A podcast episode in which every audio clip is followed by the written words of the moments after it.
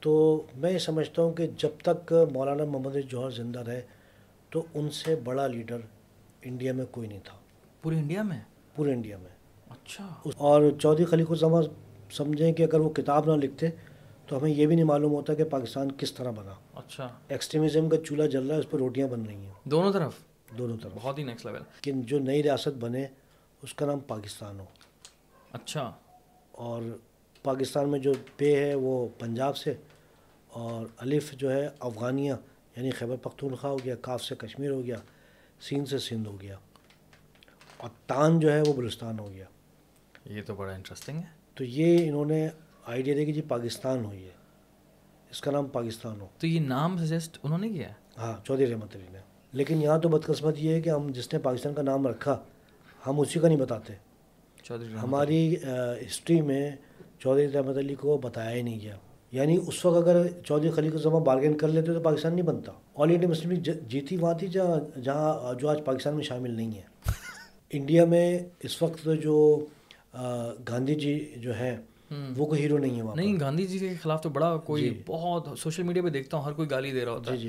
ہمیں حیران ہوں کیا جس بندے کو لوگ فادر آف نیشن کہتے ہیں باپو کورڈ جیسے جس طرح ہم قائد اعظم بولتے ہیں ہم لوگ باپو بولتے ہیں۔ اور منا بھائی لگے رہو منا بھائی ایم بی ایس اس کے اوپر پیش کرتی تھی اور زیادہ پرانی مووی نہیں ہے۔ لیکن دس بارہ سالوں کے اندر ہی پوری کی پوری قوم کی سوچ بدل گئی۔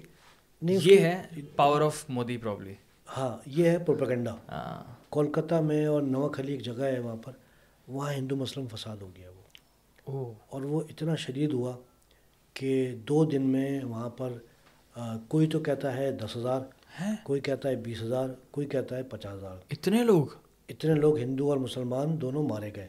اچھا ان کی سوچ کوئی پنجابی پختون مہاجر یا سندھی۔ بلوچ یہ کوئی سوچ تھی نہیں نا ان کی؟ انہیں قائدم کو پتہ تھا کہ یہاں سندھی ہیں قائدم کو پتہ تھا یہاں پنجابی ہیں قائدم کو پتہ تھا بنگالی ہیں لیکن ان کی سوچ تھی ہی نہیں ہے۔ اور تین جون نائنٹین فورٹی سیون کو لارڈ ماؤنٹ بیٹن نے یہ اعلان کر دیا کہ جی چودہ اگست یا پندرہ اگست نائنٹین فورٹی سیون کو ہندوستان تقسیم ہو جائے گا۔ السلام علیکم پاپا کیسے ہیں آپ؟ وعلیکم السلام۔ طبیعت کیسی ہے آپ کی؟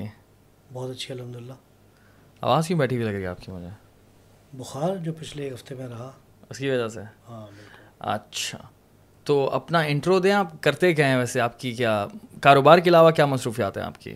کاروبار کے علاوہ بچپن سے تاریخ پڑھنے کا شوق کالج لائف میں ویسے بھی اور ہسٹری خاص طور پہ ہندوستان کی ہسٹری یورپ کی مسلمانوں کی سندھ کی ہسٹری ہجرت کے اوپر ہسٹری مہاجروں کی ہسٹری۔ تو ہسٹری کا شوق ہے ایک طالب علم کی حیثیت سے۔ نہ کہ کوئی ایکسپرٹ کی حیثیت سے۔ اس کی وجہ یہ کہ جیسے ہی کوئی ایک کتاب پڑھیں تو لگتا ہے کہ یہ آج ہم نے کوئی نیا جنم دن لیا ہے۔ تو سب سے بڑی نالج جو آتی ہے وہ کتابوں سے آتی ہے۔ تو بس اسٹڈی کاروبار اور بس۔ یہی۔ اچھا آج کا ہم نے میں نے ٹاپک انٹرویو میں ڈسکس کیا ہے کہ آج ہم جو ہے کانگریس کی کریشن کی کانگریس بننے سے لے کر پاکستان بننے تک۔ ٹھیک ہے۔ یہ پوری ہسٹری کے حوالے سے بات کریں گے کہ کیا کیا ہوا تھا کون کون سے کیریکٹرز آئے تھے ٹھیک ہے۔ کیا کیا ہوا تھا۔ پہلا میرا آپ سے سوال یہ ہے کہ کانگریس کب بنی اور کیوں بنی؟ اچھا کانگریس جو بنی وہ اٹھارہ سو پچاسی میں بنی اور بنی اس لیے کہ جب اٹھارہ سو ستاون میں برٹش نے قبضہ کیا تھا ہندوستان پہ۔ تو وہ اپنے حساب سے حکومت کرتے رہے، لیکن ان کو یہ لگا کہ ہم حکومت تو کر رہے ہیں، لیکن عوام کی اتنی شمولیت نہیں ہے۔ گو کہ ایک ڈیفینس کونسل یا ایک رائل کونسل انہوں نے بنائی ہوئی تھی، اور اس میں بڑے چیدہ چیدہ وہ لوگ لیتے تھے ہندوستان کے۔ نوابین کو لے لیا کرتے تھے یا اہم لوگوں کو، لیکن اس میں عوام کی نمائندگی نہیں تھی۔ تو ایک برٹش آفیسر تھے ایلن ہوم تو انہوں نے اپنے آفیسرس کو مشورہ دیا کہ بھائی میرا آئیڈیا یہ ہے کہ ایک ایسوسیشن بنائی جائے، جو ہندوستان کے جو عوام ہیں، ان کے جو مسائل ہیں اور جو ڈفرینس ہے بٹوین دا انڈین پیپل اور برٹش گورنمنٹ تو اس کو فل کیا جائے، تو اس کے لیے ایک تنظیم بنائی جائے۔ تو تنظیم پھر بنائی ایک برٹش نے، مسٹر ایلن ہو، نام ہوم ایلن ہومن کا نام تھا۔ انہوں نے اس کا فاؤنڈ کی اور شروع کے ادوار میں اس کے جو پریزنٹ تھے وہ برٹش ہی تھے وہ۔ اچھا انہوں نے بنائی۔ کانگریس کے پریزیڈنٹ برٹش ہی تھے۔ جی جی۔ تو برٹش نے خود ہی بنائی تھی کہ یہ؟ جی جی برٹش نے بنائی تھی کہ جو گیپ ہے ہاں۔ اس کو فل کرنے کے لیے۔ اوکے کنیکشن قائم کرنے کے لیے عوام سے۔ یہ تو بڑا انٹرسٹنگ سین ہے۔ اس کے بعد کیا ہوتا ہے؟ اس مسلمانوں کا اس میں کیا اس میں کردار تھا؟ اصل میں مسلمان ایک عام مسلمان تو پسا ہوا تھا لیکن جو مسلمان ایلیٹ کلاس کے تھے وہ اس میں کانگریس میں شامل ہوئے وہ۔ اور انہوں نے کانگریس میں شمولیت اختیار کی۔ سر سید احمد خان اس وقت ظاہر بات حیات تھے۔ تو کرتے کیا تھے؟ کون سا سید احمد خان صاحب؟ سر سید احمد خان صاحب کا پھر پورا بیک گراؤنڈ بتانا پڑے گا کہ سر سید احمد خان جو تھے وہ دہلی سے ان کا تعلق تھا۔ اور بہادر شاہ ظفر کے دور میں ہی پیدا ہوئے تھے وہ اچھا۔ اٹھارہ سو سترہ میں۔ اور اپنی جوانی میں یعنی لگ بھگ اٹھارہ سو اکتالیس میں وہ دہلی کے صدر صدر الصدور تھے۔ یعنی صدر الصدور کا مطلب یہ ہے کہ انسامیہ میں شامل تھے۔ اچھا۔ جسے آپ عدلیہ کہہ سکتے ہیں۔ ہاں، ہاں۔ اس میں شامل تھے۔ تو وہ کافی انہوں نے ایک عرصے خدمات انجام دی۔ پھر اٹھارہ ستاون میں برٹش آ گئے۔ تو برٹش گورنمنٹ کے ساتھ وہ کام کرنے لگے۔ برٹش جب آئے تو ان کو اپنی ہیلپ کے لیے انہی لوگوں کی ضرورت پڑی تھی جو پہلے سے ہندوستان میں کسی نہ کسی عہدے پہ تھے۔ تو اس میں انہوں نے سید سلامت خان صاحب کو بھی سرکاری نوکری آفر کی جو آپ نے لی۔ تو آپ مختلف جگہ پہ رہے، آپ جج بھی رہے اور چیف جج بھی رہے مختلف جگہوں پہ۔ تو آپ بھی رہے تو سر سید احمد خان جو تھے، وہ ایک بہت بڑا کردار ہیں انڈیا کا۔ ہندوستان کا جو ہندو اس وقت جو ہندوستان کے لوگ ہیں ان کا وہ آئیڈیل نہیں ہے وہ۔ لیکن جو مسلمان ہیں ان کا وہ آئیڈیل ہے۔ اس کی وجہ کیا ہے؟ اس کی وجہ یہ ہے کہ سر سید احمد خان صاحب جو تھے انہوں نے اٹھارہ سو سڑسٹھ میں بنارس میں ایک تنازع ہوا تھا اردو ہندی کا تنازع۔ اچھا۔ اور تنازع یہ ہوا تھا کہ جو اس وقت کے جو گورنر تھے یو پی کے تو انہوں نے چاہا کہ ہم ہندی کو پروموٹ کریں کیونکہ ہندوؤں کی اکثریت ہے۔ اب ہندی کیا ہے اردو کیا ہے وہ خود ایک بہت بڑی ڈسکشن ہے۔ ہاں اس پر تو ایک الگ پوڈ کاسٹ ہو سکتا ہے بڑی جی جی وہ ایک الگ براڈ کاسٹ ہو سکتا ہے کہ ہندی کیا ہے۔ میں مختصر بتا دوں میں کہ میں یہ کہتا ہوں کہ ہندی اور اردو ایک درخت کی دو شاخیں ہیں۔ اچھا۔ One language and two script اچھا۔ بس اتنی سی بات ہے۔ تو اس گرامر سیم ہی ہے جی پھر اس پہ کبھی بات کریں گے کہ اردو ہندی ایک بڑا لمبا ٹاپک ہو جائے گا۔ تو اس وقت جب انہوں نے یہ دیکھا سرشید احمد خان نے کہ جی یہاں پر کوشش یہ ہو رہی ہے یو پی میں خاص طور پہ کہ اردو کی جگہ ہندی کو سرکاری زبان قرار دیا جائے تو آپ نے اس کی اس کو اس کی مخالفت کی۔ اچھا آپ اس کی مخالفت تو بعد میں کرتے اسی بات کے اوپر بنارس میں ہنگامے ہو گئے تو بنارس کے اس وقت کمشنر تھے مسٹر شیکسپیئر۔ اچھا۔ تو ان سے بات کرتے ہوئے سرشید احمد خان نے کہا کہ میں بہت عرصے سے ہندوستان کے معاملات دیکھ رہا ہوں میں لیکن ابھی جو میں تقسیم دیکھ رہا ہوں اس کو دیکھنے کے بعد مجھے لگتا ہے کہ اب آنے والے وقت میں ہندو اور مسلمان ایک ساتھ نہیں رہ پائیں گے۔ گو کہ میں کوشش کرتا ہوں میری اللہ سے دعا ہے کہ میری پیش گوئی مطلب پریڈکشن غلط ہو۔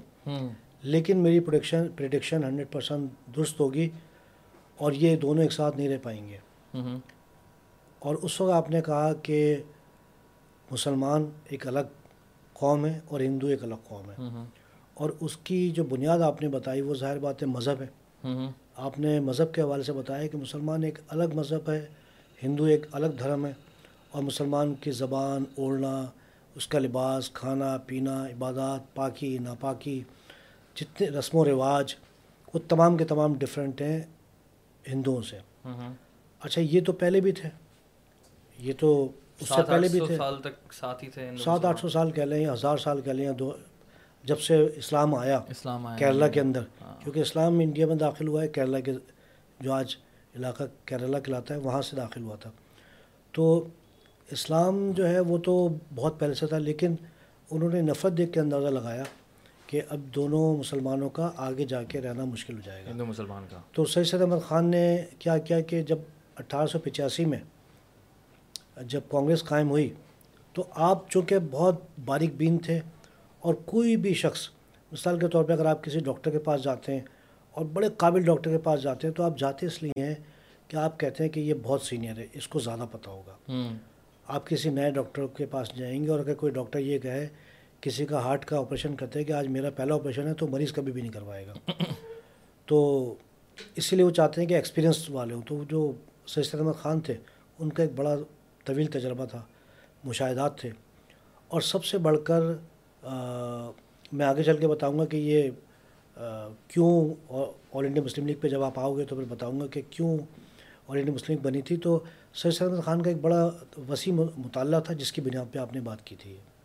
اچھا یہ بتائیں کہ آل انڈیا مسلم لیگ پر آ جاتے ہیں کیونکہ اب ظاہر ہے کانگریس بن چکی ہے۔ اور اب آل انڈیا مسلم لیگ بنی، کیا وجہ تھی؟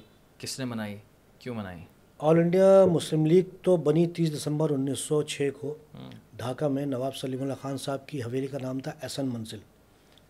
لیکن اس پہ بات کرنے سے پہلے میں واپس جاؤں گا سر سید احمد خان کے اوپر کہ جب انڈین نیشنل کانگریس بنی اٹھارہ سو پچاسی میں، تو اٹھارہ سو چھیاسی میں ہی سید سید احمد خان نے محمدن ایجوکیشنل کانفرنس کے نام سے ایک کانفرنس کا انعقاد کیا اور ہندوستان کے مسلمانوں کو دعوت دی کہ وہ اس کے بین تلے آ جائیں۔ اچھا۔ اور آپ نے آپ نے مخالفت کی، آپ نے کہا کہ آپ انڈین نیشنل کانگریس جوائن نہ کریں آپ۔ اب انڈین نیشنل کانگریس میں نہ جائیں۔ تو جو مسلمان تھے، جو انڈین نیشنل کانگریس میں تھے، انہوں نے سر سید احمد خان سے پوچھا اور خود خود ہندو رہنماؤں نے سر سید احمد خان سے پوچھا اور برٹش نے پوچھا کہ بھائی کیوں نہ جائیں، آپ مخالفت کیوں کرتے ہیں؟ تو انہوں نے کہا کہ جی برٹش ہیں۔ برٹش کا جو قانون ہے انگلینڈ میں وہ پارلیمانی ہے اور پارلیمانی نظام کے اندر جو اکثریت ہوتی ہے وہی آتی ہے وہ۔ یہاں پر بھی برٹش پارلیمانی نظام لے کر آ رہے ہیں اور وہ انٹروڈیوس کرا چکے ہیں۔ کیونکہ جیسے ہی سترہ سو ستاون میں جب برٹش نے قبضہ کیا تھا بنگال پہ تو فوراً برٹش لا امپلیمنٹ کر دیا تھا جو کہ انگلینڈ میں چلتا تھا۔ ہاں۔ تو یہ تو سب سے سر سید احمد خان کو معلوم تھا۔ تو انہوں نے کہا کہ اگر اگر کبھی پارلیمانی بات ہوگی اور کبھی عوام کو اپنے نمائندے منتخب کرنے کی بات ہوگی تو مسلمانوں کے تو نمائندے منتخب ہو ہی نہیں پائیں گے۔ اس کی وجہ یہ کہ کسی جگہ پر کسی صوبے میں تو مسلمان چودہ فیصد میں کہیں سات فیصد میں کہیں آٹھ فیصد میں تو سات آٹھ اور وہ بھی مختلف علاقوں میں تو مطلب اگر صوبہ بہار میں الیکشن ہوں گے تو کوئی مسلمان الیکٹ نہیں ہو پائے گا۔ دہلی میں ہوں گے تو شاید الیکٹ ہو جائیں لیکن سی پی میں مسلمان الیکٹ نہیں ہو پائیں گے۔ یو پی میں تھوڑے بہت الیکٹ ہو جائیں کیونکہ وہاں فورٹین پرسینٹ آبادی تھی۔ اس وقت تک تو فورٹین پرسینٹ نہیں تھی لیکن انہوں نے کہا کہ اگر اس طرح کے الیکشن ہوئے تو مسلمان تو نہیں ہو پائیں گے تو مسلمان اگر کانگریس میں جائیں گے تو اپنا وقت ضائع کریں گے اور یہ مسلمانوں کی طاقت کو تقسیم کریں گے۔ تو اس لیے وہ کہتے تھے کہ آپ Indian Indian National Congress join نہ کریں بلکہ آپ تو اٹھارہ ستاون کے بعد آپ پسے ہوئے ہیں۔ آپ پہ تو اتنے برے حالات ہوئے ہیں۔ تو آپ اپنے حقوق کے لیے کھڑے ہوں مسلمانوں کے حقوق کے لیے۔ تو یہ ان کا کہنا تھا۔ اسی کو دیکھتے ہوئے جب ہر سال کانفرنس ہوتی تھی تو اٹھارہ سو اٹھانوے میں تو سر سید احمد خان کا انتقال ہو گیا تھا۔ لیکن آپ اس سے پہلے اینگلو رینٹل کالج بنا چکے تھے اسکول بنا چکے تھے اور جو بعد میں علی گڑھ مسلم یونیورسٹی بن گیا۔ اچھا۔ اب علی گڑھ مسلم یونیورسٹی جو بنا تو اس آپ کے جتنے بھی ساتھی تھے پہلے جسٹس سمیر علی تھے اس کے بعد نواب مسلم ملک تھے یا ریاست بھوپال کے نواب تھے یا ریاست رامپور کے نواب تھے یا جتنے بڑے بڑے مسلم زوما تھے وہ سب آپ کے ساتھ تھے وہ وہ ڈونیشن انہوں نے آپ کو ڈونیشن دیا۔ ریاست احتباد دکن کے اچھا۔ نواب تھے۔ انہی لوگوں کے پیسوں سے انہی لوگوں کے تعاون سے آل انڈیا مسلم علی گڑھ مسلم یونیورسٹی بنی تھی۔ تو علی گڑھ مسلم یونیورسٹی جو تھی وہ ایک اتنی بڑی ایک درسگاہ نہیں بلکہ ایک انقلابی جگہ بن گئی ہاں۔ اور وہیں کے جو لوگ تھے وہ مختلف مختلف پروگرام کرتے تھے مسلمانوں کے لیے۔ انٹلیکچوئلس بڑے پیدا ہوئے وہاں سے جی جی جی۔ وہ وہ مختلف پروگرام کرتے تھے اور انہوں نے کوششیں کیں کہ وہ کوئی تنظیم بنا سکیں۔ ہاں۔ خاص طور پہ نواب محسن ملک نواب محسن ملک جو تھے وہ اس کے سیکرٹری تھے یعنی سب کچھ کرتا تھا نواب محسن ملک تھے۔ تو نواب محسن ملک صاحب جو تھے جن کا نام مہدی علی خان تھا وہ مختلف کون سے کانفرنس کرتے تھے پروگرام کرتے تھے تو اس کے لیے بڑی تگدو ہوتی تھی۔ اپنی سطح پر تو یہ لوگ اپنے مطالبات وائس رائے کو پیش کرتے تھے۔ لیکن وائس رائے کیا ہوتا ہے وائس رائے جو ہوتا تھا وہ ہندوستان کا ہیڈ ہوتا تھا وہ۔ مطلب وزیر اعظم وزیر اعظم گورا ہوگا لیکن وہ۔ جی جی گورا ہی ہوگا اور وہ جواب دے ہوتا تھا برٹش کو یعنی کوئنس کو۔ کوئن وکٹوریا اس وقت وکٹوریا ہوتی تھیں اچھا۔ تو ان کو وہ جواب دیتا۔ تو اس طرح جو ہے جو وہی ساتھی تھے جو یعنی وہی تھاٹ تھی۔ تو وہ انہیں ساتھیوں نے مل کے خاص طور پہ نواب مسلم وغیرہ نے انہوں نے آل انڈیا مسلم لیگ بنائی۔ لیکن بات یہ ہے کہ اجلاس منعقد ہوا ڈھاکہ میں۔ تو آپ کا سوال اجلاس ہاں تو آپ کا پہلا سوال یہ ہونا چاہیے کہ اگر میں کہہ رہا ہوں کہ تیس دسمبر انیس سو چھ کو ڈھاکہ کی ایسن منزل میں آل انڈیا مسلم لیگ بنی تو سوال یہ پیدا ہوتا ہے کہ وہاں پر کیوں اجلاس ہوا؟ ہاں ڈھاکہ میں کیوں ہوا؟ ہاں۔ اس کی وجہ یہ ہے کہ انیس سو پانچ میں بنگال کی تقسیم ہو گئی تھی۔ یعنی بنگال کے دو حصے ہوئے تھے، ایک ایسٹ بنگال اور ایک ویسٹ بنگال۔ تو اس پہ جو ایسٹ بنگال کے لوگ تو بڑے خوش تھے کیونکہ وہ مسلمانوں کی اکثریت تھی۔ لیکن ویسٹ بنگال کے لوگوں نے بڑی اس کی مخالفت کی۔ کانگریس جنم لے چکی تھی۔ انہوں نے اس کی مخالفت کی تو برٹش نے بنگال کی تقسیم کا حکم نامہ واپس لے لیا۔ اس کے اوپر جو ایسٹ بنگال کے مسلمان جو تھے، جو اکثریتی لوگ تھے، وہ انہوں نے بڑے احتجاج کیا۔ اور ان کی ایک بڑی خواہش تھی کہ وہ ان کی ایک الگ حیثیت ہو۔ تو اس وقت جو قابل ذکر شخصیت تھے نواب سلیم اللہ خان صاحب تھے۔ نواب سلیم اللہ خان صاحب نے جو مسلم زومت ہے اس وقت جو سرکردہ وہ بنگالی تھے یہ؟ جی بنگال کے نواب تھے یہ۔ نواب آف ڈھاکہ۔ نواب سلیم اللہ خان صاحب۔ تو بہت پیسے والے تھے۔ تو انہوں نے نواب مسلم صاحب سے یو پی کے کئی سرکردہ رہنماؤں سے بہار کے رہنماؤں سے، سی پی کے رہنماؤں سے، ان سب لوگوں نے درخواست کی کہ بھائی ہم ایک جگہ جمع ہوں۔ پہلے ان کی خط و کتابت بات چیت ہوتی رہتی تھی۔ انیس سو ایک میں بھی ہوئی، اس سے، اس کے بعد بھی ہوئی۔ تو پھر یہ لوگ بالکل اپنا ایک فائنل پیغام لے کے اور ڈھاکہ ڈھاکہ میں جمع ہوئے احسن منزل پہ۔ اور وہاں پر جو نام تھا آل انڈیا مسلم لیگ وہ تجویز کیا گیا متفقہ طور پہ۔ اور وہاں اس کا اعلان کیا گیا تیس دسمبر انیس سو چھ کو۔ اوکے۔ اس میں لوگ کون کون تھے؟ ان کا تعلق کہاں کہاں سے تھا؟ آل انڈیا مسلم لیگ کے جو اسٹارٹ کے لوگ تھے۔ جو بگننگ کے لوگ تھے اس میں جیسے میں نے عرض کی کہ یہ جو ہمارا علی گڑھ کا علی گڑھ مسلم یونیورسٹی کے جو کافی سارے لوگ تھے وہ تھے۔ جان علیہ بولتا ہے کہ مطلب جان علیہ صاحب نے بولا تھا کہ پاکستان جو ہے وہ علی گڑھ کے لڑکوں کی شرارت ہے۔ لانڈو کی شرارت۔ لانڈو کی ہاں۔ جی جی۔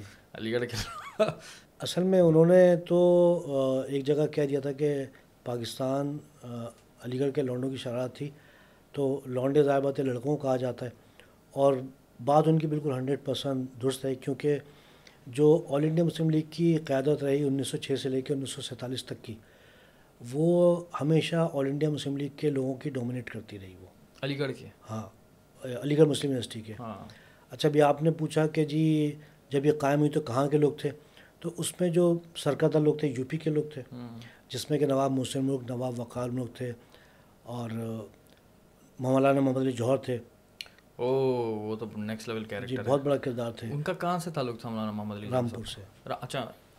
رامپور سے۔ رامپور اوکے رامپور اتر پردیش سے۔ تو یعنی زیادہ تر لوگ اتر پردیش سے تھے اور بہار سے حسین امام صاحب تھے۔ سی پی یعنی سینٹرل پروینس پروینس جو ابھی موجود نہیں ہے وہاں سے لوگ تھے۔ لاہور سے ایک شادین ہوتے تھے جو بعد میں جج بن گئے تھے جسٹس شادین وہ تھے۔ تو اس طرح تقریباً کوئی جو ابھی جو موجودہ پاکستان ہے اس میں سے کہاں کہاں سے اس میں صرف لاہور سے تھے۔ صرف لاہور سے۔ سندھ سے جی، کوئی نہیں تھا؟ نہیں سندھ سے کوئی بھی نہیں تھا۔ بلوچستان سے؟ بلوچستان تو صوبہ نہیں تھا اس وقت۔ کیا تھا؟ بلوچستان ایک ایڈمنسٹریٹو پروینس تھا۔ ہاں۔ لیکن باقاعدہ کیونکہ ایکچوئل سندھ جو تھا وہ بھی بہت چھوٹا تھا۔ ہاں۔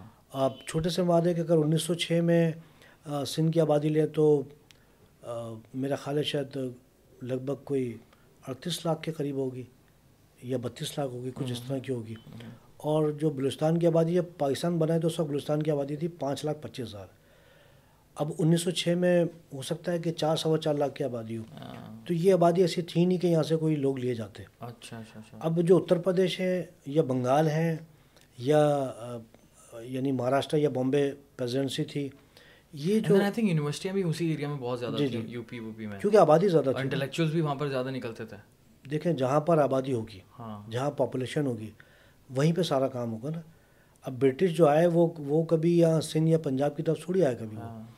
یا کوئی بھی کوئی بھی اگر ایک ہزار سال میں کوئی حکمران گزرا مسلم حکمران جتنے بھی آئے جنہیں کہ لوگ انویٹرس کہتے ہیں ہاں۔ تو وہ وہ ان کی توجہ کوئی سندھ یا بلوچستان پہ ان پہ تھوڑی تھی۔ کے پی کے میں بھی نہیں تھی۔ ان کی نہیں وہ تو کے پی کے سے گزر کے چلے آتے تھے ہوا کی طرح۔ ہاں۔ اور ان کی جو منزل ہوتی تھی وہ دہلی ہوتی تھی وہ۔ ہاں۔ تو یہ جو علاقے تھے یہ پچھلے کوئی دو ڈھائی ہزار سال سے ہاں۔ یہ علم کا صنعت کا کاروبار کا مرکز تھے۔ اچھا۔ U P Delhi C P Bihar Bengal Bombay. Bombay تو بہت مدراس یس یہ مرکز تھے یہ ریاست حیدرآباد دکن۔ تو یہ جو علاقے تھے یہ فلورش علاقے تھے یہ دولت مند علاقے تھے آبادی والے علاقے پاکستان میں کون سا علاقہ دولت مند تھا؟ پاکستان میں ابھی موجودہ پاکستان میں۔ کوئی بھی نہیں تھا۔ ہے اگر دولت مند کہیں تو پنجاب تھا اس وقت۔ ہاں۔ کیونکہ پارٹیشن سے پہلے پنجاب میں جو لاہور تھا یہ سکھوں اور ہندوؤں کا شہر تھا۔ تو یہاں پیسے والے لوگ تھے اور سیالکوٹ میں تھے راول پنڈی میں تھے۔ گجراوالا میں تھے۔ تو یہ جہاں جہاں ہندو اور سکھ تھے۔ کراچی میں تو نہیں ہوں گے۔ کراچی میں کراچی بھی ہندوؤں کا شہر تھا۔ ہندوؤں کا پارسیوں کا شہر تھا۔ جی جی۔ مسلمانوں کا شہر نہیں تھا کراچی۔ تو یہ یہ ان کے شہر تھے یہ۔ تو اس لیے انہی لوگوں کی نا نمائندگی تھی۔ تقریباً ٹوٹل پچاس لوگ تھے سرکردہ جو شریک ہوئے تھے۔ اس میں سے تقریباً یہ سمجھ لیجیے کہ پچاس کے پچاس لوگ انہی علاقوں کے تھے۔ اور ان میں سب سے ایک اہم بات ہے کہ اس پچاس لوگوں میں جو چونتیس لوگ تھے تھرٹی فور وہ لائر تھے وہ۔ لائرس ہاں یہ بڑی انٹرسٹنگ بات ہے جی۔ کہ قائد اعظم بھی لائر اور قائزم تو بعد میں آئے لیکن ہاں، لیکن۔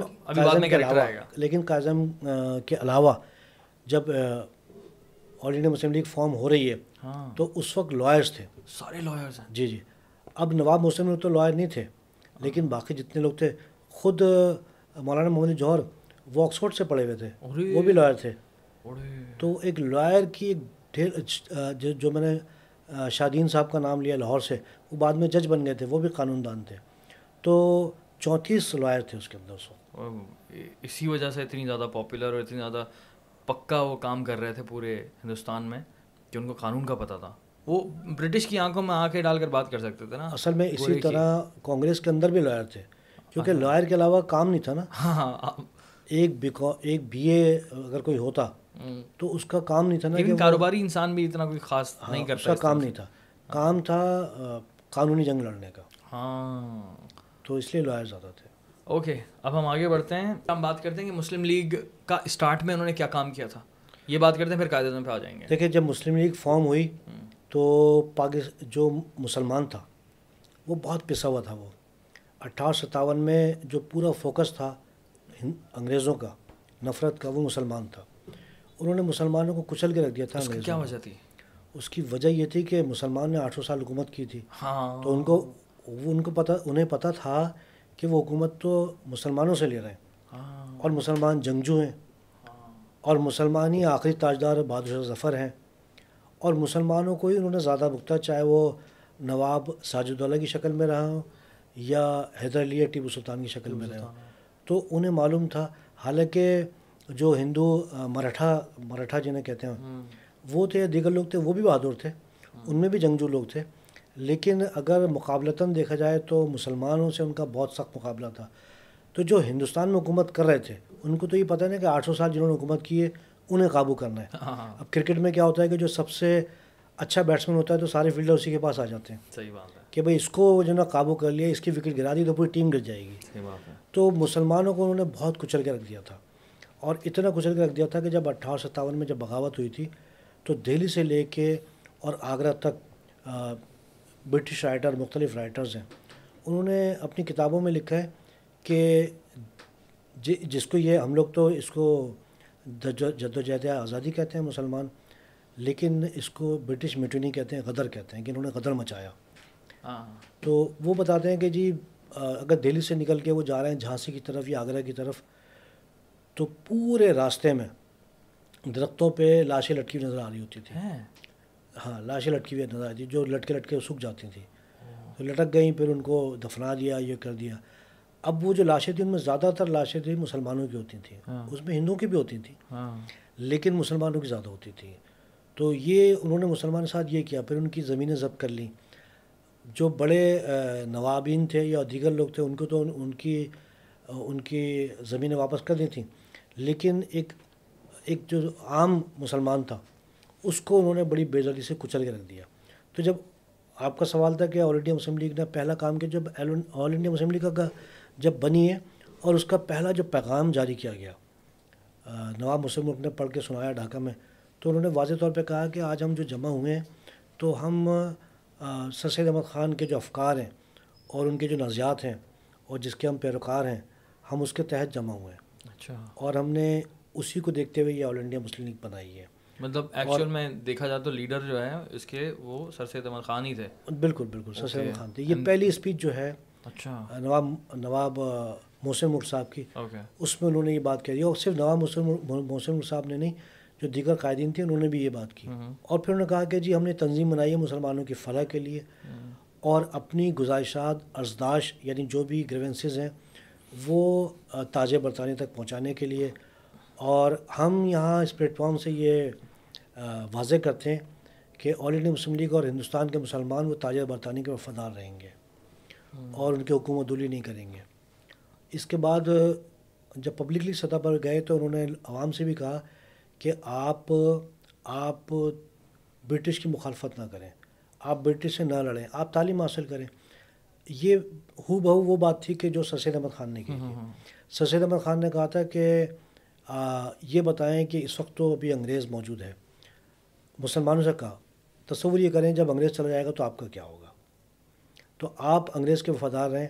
آنے والے وقت میں جو بھی صورت حال ہوگی آپ اس کے مطابق فیصلہ کیجیے گا۔ لیکن انگریز کی مخالفت میں نہ جائیں ان آپ تعلیم حاصل کریں جدید تعلیم حاصل کریں۔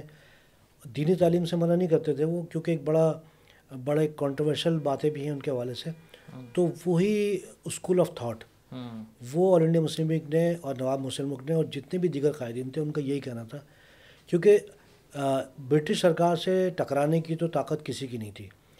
اب ظاہر سی بات ہے، وہ اتنی طاقت ہے، اتنی طاقت ہے، آپ کے پاس نہ ٹیکنالوجی ہے، نہ کسی طرح کے آپ کے پاس ہتھیار ہیں، تو آپ تو ان کے قریب ہی ہونا چاہو گے، کیونکہ ایک طرف کانگریس جو کہ ہندوؤں کی جماعت ہے وہ تو بہت قریب ہو گئے۔ تو مسلمان تو بالکل پیچھے رہ گئے۔ بالکل اٹھارہ ستاون کے بعد یہ ہوا کہ انچاس سال بعد آل انڈیا مسلم لیگ بن رہی تھی۔ بہت ٹائم ہے۔ اس انچاس سالوں میں مسلمان کچل گئے تھے۔ ایٹ لیسٹ تین جنریشن ہوں گی۔ جی کچل گئے تھے۔ سرکاری اداروں میں کاروبار میں سب چیزوں میں کچل دیے گئے تھے وہ۔ اور وہ خود چاہتے تھے مسلمان کہ کوئی ان کی نمائندگی کرنے والا ہو۔ مختلف چھوٹی چھوٹی تنظیمیں بنا کرتی تھیں لیکن وہ اتنی پائیدار نہیں ہوتی تھی لیکن جب یہ قائدین کھڑے ہوئے ہیں یہ تو پھر مسلمانوں کی توجہ آئی۔ گو کہ اس وقت شروع کے دور میں ان کا جو پیغام تھا وہ اس طرح کا تھا کہ جو کہ جی آپ تاج برطانیہ وفادار رہیں تو کچھ لوگ سمجھتے تھے کہ یہ انگریزوں کی بنائی ہوئی تنظیم ہے حالانکہ انگریزوں کی بنائی ہوئی اصل تنظیم تو کانگریس تھی۔ کانگریس تھی۔ تو یہ ان کا شروع کا پیغام تھا اور انہوں نے اس وقت فوری طور پہ یہ لوگ وائسائے سے ملے بھی تھے اور اس وقت جو بھی مشکلات تھیں مسلمانوں کی وہ انہوں نے حل بھی کرائی تھی پہلی ملاقات میں اچھا۔ پہلے صدر تھے آغا خان صاحب اور سیکرٹری جو تھے وہ نواب مسلم تھے۔ پہلے صدر آغا خان صاحب؟ جی جی۔ آغا خان جن کا ہم نام سنتے ہیں؟ جی جی۔ وہ اچھا۔ جی جی۔ مسلم لیگ کے؟ جی مسلم لیگ کے۔ اوکے۔ تو وہ اس کے پریزنٹ تھے وہ۔ اور ایکچوئل بات یہ ہے کہ کوئی ایک عام دلی کا دکاندار یا یو پی کا یا بنگال کا یا بامبے کا وہ تو انگریز سے بات نہیں کر سکتا تھا نا ایسے ہی اس اس کی تو رسائی بھی نہیں تھی اس کو تو چوکیدار بھی نہیں جان دیتا ہاں، ہاں، ہاں۔ تو اگر یہ جو زوما جو بڑے بڑے لوگ تھے یہی تنظیم اگر نہ بناتے تو تو سوال ہی نہیں پتا ہوتا آپ انگریز سے بات کر سکیں آپ۔ تو ایک عام عام افسر ہوتا تھا اس دور میں انگریز اس سے تو ملنے کے لیے بڑا مشکل ہوتا تھا۔ تو اگر آپ اپنی قوم کی ترجمانی کریں تو پھر آپ کو بڑی شخصیات ہی چاہیے تو بڑی جو شخصیات تھی نا ان کی وہی بنا سکتی تھی لیکن کام کتنا مشکل ہوگا کہ اتنے بڑے بڑے لوگوں کو ایک پلیٹ فارم پہ اکٹھا کرنا۔ جی جی۔ سب کی اپنی اپنی ایگو ہوتی ہے ہر کوئی اپنے آپ میں بادشاہ بنا ہوتا ہے لیکن بات یہ کہ سب ایک پوائنٹ کے اوپر آ کر جو ہے نا ایک جگہ جمع ہو گئے۔ اصل میں انیس سو چھ میں تو یہ جمع ہوئے ہیں لیکن اس کی کوششیں سن انیس سو سے ہو رہی تھیں۔ اوہ اچھا ہاں انیس سو سے۔ اور جب یہ اردو کا بار بار تنازع چلتا تھا اردو اور ہندی کا تو یو پی میں یو پی میں ایک بار پھر کیا ہوا کہ ایک جگہ پہ یہی اردو کا اردو کے حوالے سے ایک پیغام ہو رہا تھا۔ تو جو گورنر تھے ان کے خلاف کچھ مظاہرہ ہوا۔ جب مظاہرہ ہوا تو انہوں نے لاٹھی چارج کروا دیا۔ تو اس وقت نواب محسن ملک صاحب نے ایک مصرع کہا تھا سن انیس سو ایک میں۔ اچھا۔ اچھا یہ جو واقعہ ہے نا پورا جب میں بیان کر رہا ہوں pathway to Pakistan Chaudhry Khaliquzzaman جو کہ بانیان پاکستان کی ٹاپ میں شامل ہیں اچھا۔ یعنی بعد میں آپ پاکستان آ گئے تھے اور آپ گورنر گورنر جنرل بنے تھے پاکستان کے۔ آپ نے کتاب لکھی تھی pathway to Pakistan nineteen sixty two میں۔ جس وقت وہ کتاب لکھی تو پورے انڈیا پاکستان میں ہلچل مچ گئی اچھا۔ اور پورے انڈیا پاکستان میں انگلینڈ میں وہ کتاب اتنی بہترین سیل ایک طرح سے وائرل ہو گئی۔ وائرل ہو گئی تھی وہ۔ تو اس کا پھر اردو میں ترجمہ شائع ہوا تھا شارع پاکستان۔ اچھا۔ تو پاتھوے ٹو پاکستان میں یہ واقعہ لکھا ہوا ہے یہ چودھری خلیق الزماں صاحب کا۔ اور چودھری خلیق الزماں سمجھیں کہ اگر وہ کتاب نہ لکھتے تو ہمیں یہ بھی نہیں معلوم ہوتا کہ پاکستان کس طرح بنا۔ اچھا۔ بہت بڑا کردار ہے کیونکہ آپ جوائنٹ سیکرٹری تھے آل انڈیا مسلم لیگ کے۔ تو انہوں نے لکھا تھا کہ نواب مسلم ملک صاحب نے انیس سو ایک میں جب یہ معاملہ ہوا تو آپ نے ایک مصرع کہا کہ اردو کا جنازہ ہے ذرا دھوم سے نکلے۔ اچھا۔ یہ ایک پوری نظم رئیس امروی صاحب نے نائنٹین سیونٹی ٹو میں کہی تھی جس کے اوپر یہ ابھی اس کا موضوع تو نہیں ہے ہاں، ہاں، لیکن میں نے ایک برصبیل تذکرہ اس کا یہاں پہ ذکر کر دیا۔ تو یہ یہ سمجھ لیجیے کہ آل انڈیا مسلم لیگ کے بننے میں جو بنیادی محرک تھا وہ زبان کا تھا۔ کیونکہ پاکستان بننے کا تو کوئی مطلب تھا ہی نہیں۔ ہاں۔ ایک تو اردو زبان کا تحفظ مسلمانوں کے حقوق کا اردو زبان کے بارے میں ہم تھوڑی سی بات کر لیتے ہیں۔ اردو زبان جو ہے اس وقت پورے ہندوستان میں بولی جاتی تھی ہندوستان پاکستان میں۔ سب جگہ بولی جاتی تھی یا سمجھی جاتی تھی۔ جی جی اردو زبان جو تھی یعنی بیسکلی اردو کی تاریخ تو سات سو سال پرانی ہے۔ اور یہ جنم اس نے گنگا جمنا سے لیا۔ ہاں۔ مطلب گنگا جمنا مطلب کہ یہ جو ہمارا یو پی سی پی بہار کا علاقہ ہے ہاں، ہاں۔ یہاں اس نے جنم لیا۔ اور یہ جو ہمارے جتنے بھی مسلمان حکمران آئے تو ان کی زبان فارسی تھی۔ ازبکستان تاجکستان سے لوگ آئے۔ ان کے ملاپ سے جب ان کو بولنے میں بات چیت میں پیش مشکل پیش آتی تھی تو پھر اس زبان نے جنم لیا۔ پہلے اس کو ہندوی بھی کہا گیا اس کو ریختہ بھی کہا گیا اس کو دکنی بھی کہا گیا اس کو دہلوی بھی کہا گیا یعنی اردو دہلوی دہلوی کہا گیا مختلف کہی گئیں۔ اور اس کو جو اردو کہتے ہیں تو اردو کا مطلب وہ لشکر کا نہیں ہے جو کہا جاتا ہے کہ لشکر ہیں ہم نے تو وہی پڑھا نہیں نہیں اردو مطلب وہ لوگ کہتے ہیں لشکری زبان۔ ہاں۔ لشکری زبان نہیں ہے اردو اردو جو ہے وہ چونکہ مختلف زبانوں کا ملغوبہ ہے ہاں۔ تین زبانوں کا۔ تو اس لیے اس کو اردو کہتے ہیں فارسی عربی اور سنسکرت۔ تو وہ جو مسلمان جو بزد تھے ایک تو یعنی برٹش سے پہلے کئی ریاستوں میں اردو بولی اور پڑھی جاتی تھی۔ ہوتا کیا تھا کہ جو مسلمان تھے چونکہ ان کا رسم الخط فارسی والا تھا جو آج ہم استعمال کر رہے ہوتے ہیں تو یہ ہوتا تھا تو مسلمان اس کو استعمال کرتے تھے۔ اور خود ہندی زبان جو تھی اس کا میں یہ کہوں کہ یہ وجود تھا کیونکہ اس کو ہندوستانی کہا جاتا تھا۔ اس کا ایک بڑا تنازع رہا پنڈت جواہر لال نہرو کا بھی اور قائد اعظم کا بھی اور ان کی بڑی ڈائلاگ ہوئے لیاقت علی خان صاحب کی بھی۔ تو اردو زبان جو تھی وہ صرف اور صرف اسکرپٹ کی وجہ سے یعنی یعنی فارسی اسکرپٹ کی وجہ سے وہ ہو گئی مسلمانوں کی۔ اور جو ہندو تھے وہ اس کو لگتے تھے دیوناگری میں۔ ہاں،۔ تو وہ گئی حالانکہ دیوناگری میں لکھنے کے باوجود بھی الفاظ اس کے ساؤنڈ سارے کے سارے وہ وہی رہتے تھے جو اردو کے ہیں۔ ایسے ہی تو بہرحال یہ تو اور اس میں سنسکرت کے الفاظ زیادہ ہیں ہندی میں۔ سنسکرت کے الفاظ بہت زیادہ ہیں۔ اس میں فارسی کے الفاظ کم کر دیے انہوں نے۔ جب برٹش آئے ہیں لیکن ہمارے گرامر دونوں کی سیم ہے۔ گرامر دونوں کی سیم ہے۔ جب برٹش آئے تو اس وقت تک ہندی اس طرح بنی نہیں تھی۔ یعنی ہندی اس طرح بنی نہیں تھی کیونکہ جو سنسکرت ہے زبان ہے سنسکرت زبان کے جاننے والے میں سنتا ہوں میں یا پڑھتا ہوں میں کہ آج اگر ہندوستان میں دیکھا جائے تو شاید ایک ہزار لوگ ملیں گے بولنے والے۔ اچھا۔ اس کی وجہ یہ ہے کہ خود سنسکرت پہ سنسکرت زبان پہ ظلم جو کیا وہ ہندو جو برہمن تھے جو اونچی ذات کے لوگ تھے وہی کہتے تھے کہ یہ بڑی پاک زبان ہے تو عام لوگ نہ بولیں اسے۔ جو دلت لوگ ہیں یا شدر لوگ ہیں وہ نہ بولیں تو یہ صرف مندروں کی زبان رہ گئی یہ صرف اشلوک کی زبان رہ گئی۔ تو وہ اشلوک کی اور مندروں کی زبان رہنے کی وجہ سے پھر اردو کا جنم ہوا۔ اصل میں اس کو اس کو تو قتل تو خود ہندوؤں نے کیا نا۔ یعنی اس کا قتل مسلمانوں نے نہیں کیا۔ تو یہ جو نئی زبان ڈیولپ ہو رہی تھی جس کا میں نے کہا کہ اس کو کسی نے ہندوی کہا کسی نے ہندوستانی کہا کسی نے ریختہ کہا تو یہ اس کے مختلف نام چلتے رہے۔ یہ تو یہ جو مسلمان تھے وہ چونکہ ان کا ایک بہت بڑا خزانہ علمی خزانہ تاریخ کی شکل میں مذہب کی کتابوں کی شکل میں وہ اردو میں تھا۔ تو ان کو ڈر خوف یہ تھا کہ یہ ہماری ہندی خط ہندی لاگو کرنے میں لگے ہوئے اور اردو ختم کر دیں گے تو ہمارا اتنا بڑا خزانہ جو ہے وہ کہاں جائے گا؟ جبکہ جس کو جسے ہندی کہا جا رہا تھا اس وقت تک اس کا کوئی لٹریچر ہی نہیں تھا۔ یعنی اس کا literature as compare to Urdu. Urdu کے مقابلے میں ٹین پرسینٹ بھی نہیں تھا۔ تو لکھا جا رہا تھا، بنایا جا رہا تھا، لیکن یہ کہ اردو جو مسلمان تھے، ان کو یہ ڈر خوف تھا۔ تو آل انڈیا مسلم لیگ کے جو چارٹر تھا، اس میں ایک بنیادی وجہ جو تھی، وہ زبان کا تحفظ تھا۔ کیونکہ یہ مسلمانوں کی زبان تصور ہو گئی تھی۔ اور جو ہندی تھی، جو دیوناگری میں لکھی جا رہی تھی، وہ ہندوؤں کی زبان تصور ہو گئی تھی۔ ہاں۔ مجھے بتائیں کہ یہ جو دو قومی نظریہ ہے یہ بھی یہیں سے نکلا ہے پھر۔ یہ اسی اسی ٹائم فریم میں نکلا تھا۔ دو قومی نظریہ جو میں نے واقعہ ذکر کیا بنارس کا ہاں۔ اٹھارہ سو سڑسٹھ کا۔ اس وقت سر سید احمد خان نے کہا تھا کہ ہندو اور مسلمان دو الگ الگ قوم ہیں۔ ہاں۔ اور اس میں مذہب کے حوالے سے لباس کے حوالے سے کلچر کے حوالے سے اور یہ دو الگ الگ قومیں ہیں۔ تو اس وقت تو اس کا کوئی خاص نوٹس نہیں لیا گیا لیکن کچھ دانشور جو اس دور میں تھے انہوں نے کہا کہ نہیں مذہب کی بنیاد پہ قومیت کیسے بن سکتی ہے؟ صحیح ہے۔ مذہب کی بنیاد پہ تو بن نہیں سکتی۔ قومیت تو بنتی ہے ریاست کی بنیاد پہ۔ تو ہم ایک ہندوستانی ہیں۔ تو آپ نے کہا تھا کہ ہم ہندوستانی جب تک تھے جب تک ڈسکرمنیشن نہیں تھی۔ اب اگر ڈسکرمنیشن ہو رہی ہے اور آپ یعنی پہلے تو برٹش نے اٹھارہ سو ستاون میں مسلمانوں کو بالکل رگڑ کے رکھ دیا اور اب ہندو بھی اس کی زبان کلچر اور مذہب کے لیے اس کو رگڑ رہا ہے۔ تو پھر آپ نے کہا کہ پھر یہ تو مسلمانوں کو ایک اپنا الگ حیثیت کا تعین کرنا پڑے گا اور اگر نہیں کرتے تعین یہ تو پھر تو یہ اکثریت میں کھو جائیں گے گم ہو جائیں گے۔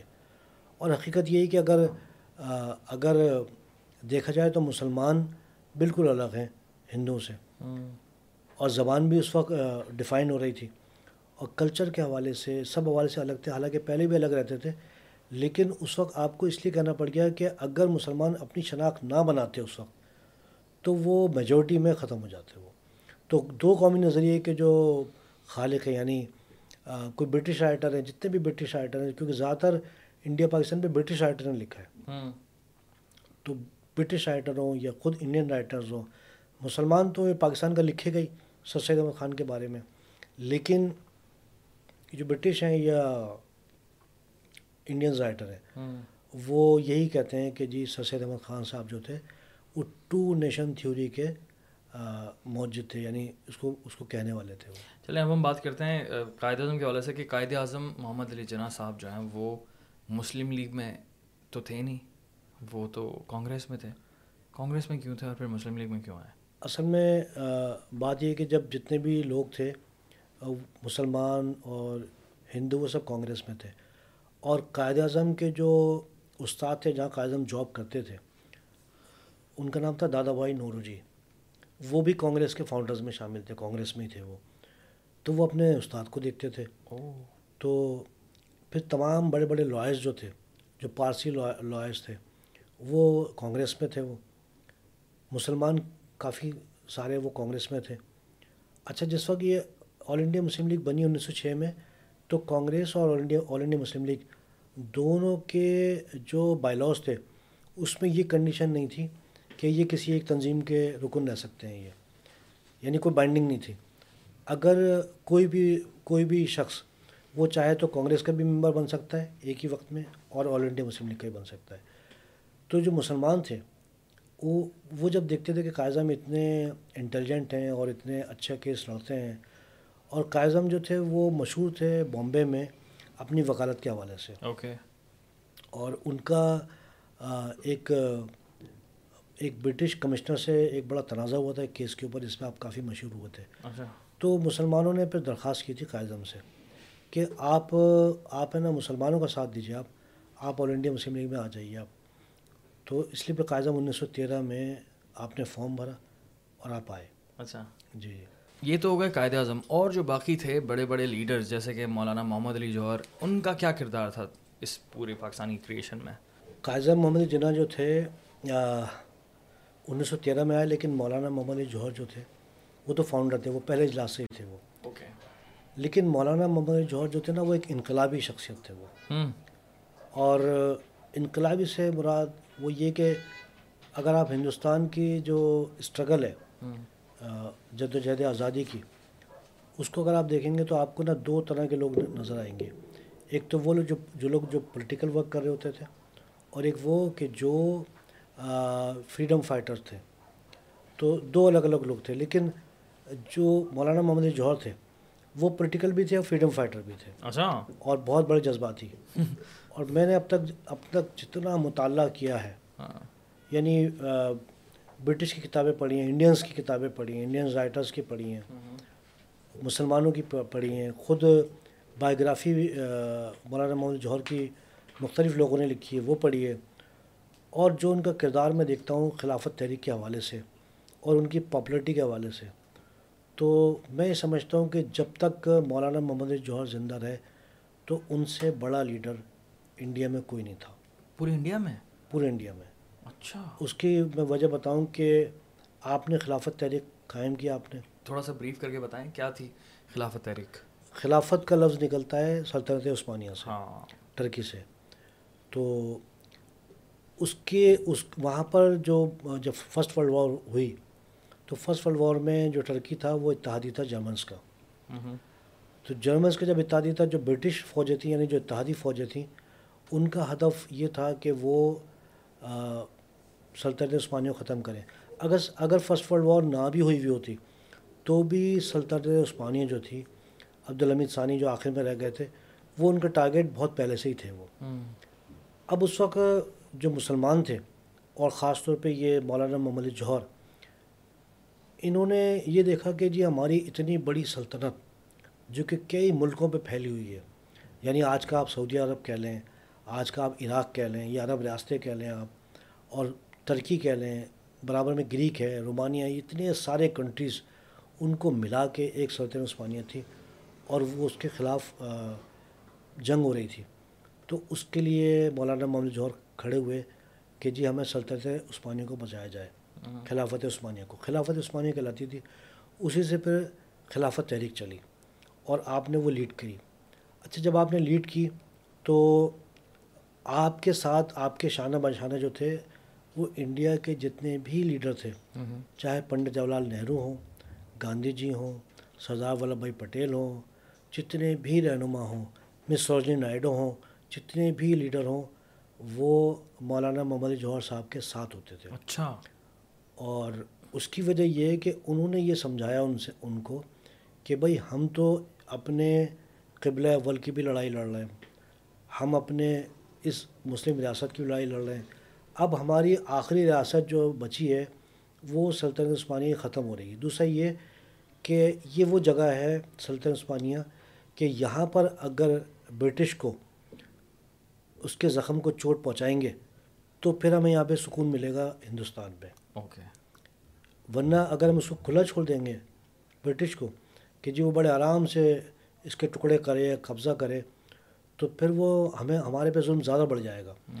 یہ ان کی جو آئیڈیالوجی تھی یا جو ان کا جو چیز تھی ان کو اس کو تمام ہندو رہنما مانتے تھے۔ یعنی ہندوستان کے جتنے بھی ہندو رہنما تھے کون سی ان کی بات سے تحریک خلافت سے اگری کر رہے تھے ہندو؟ جی جی ہندو۔ تحریک خلافت سے ایگری بھی کرتے تھے ان کے جلوسوں میں بھی شریک ہوتے تھے۔ اچھا۔ ہاں تو اسی لیے جب تک مولانا محمد جوہر زندہ رہے تو ان سے بڑا لیڈر مسلمانوں کا اس وقت کوئی نہیں تھا۔ یعنی یا تو مولانا اسد موہانی یا مولانا محمد جوہر۔ مولانا اسد موہانی وہ ہیں کہ جنہوں نے سب سے پہلے کہا انقلاب زندہ باد۔ اچھا۔ ورنہ یہ لفظ تھا ہی نہیں۔ اچھا۔ کیونکہ یہ ایک لفظ کہنا بھی ایک ہے نا بغاوت تھی۔ ہاں۔ انقلاب کہنا سزائے موت تھی۔ اچھا۔ تو انہوں نے پہلا نعرہ لگایا تھا انقلاب زندہ باد مولانا مولانا اسد موہانی صاحب نے۔ تو یہ دو لیڈر بہت تھے اور مولانا محمد جوہر جو تھے ان کا بہت بڑا کردار تھا۔ اور آپ ہے نا شہر شہر جاتے تھے سب جگہ دورے کرتے تھے۔ اور آپ ہندوستان ان کے انگریز کے خلاف تقریر کرتے تھے۔ تو آئے دن انگریز ان کو پکڑ پکڑ کے بند کرتا رہتا تھا۔ کبھی میرٹھ کی جیل میں کبھی کہ رامپور کی جیل میں کبھی کہیں کی جیل میں کبھی کانپور کی جیل میں۔ اور تھے وہ بہت لیٹ اور امیر بھی بہت تھے۔ نہیں امیر نہیں تھے۔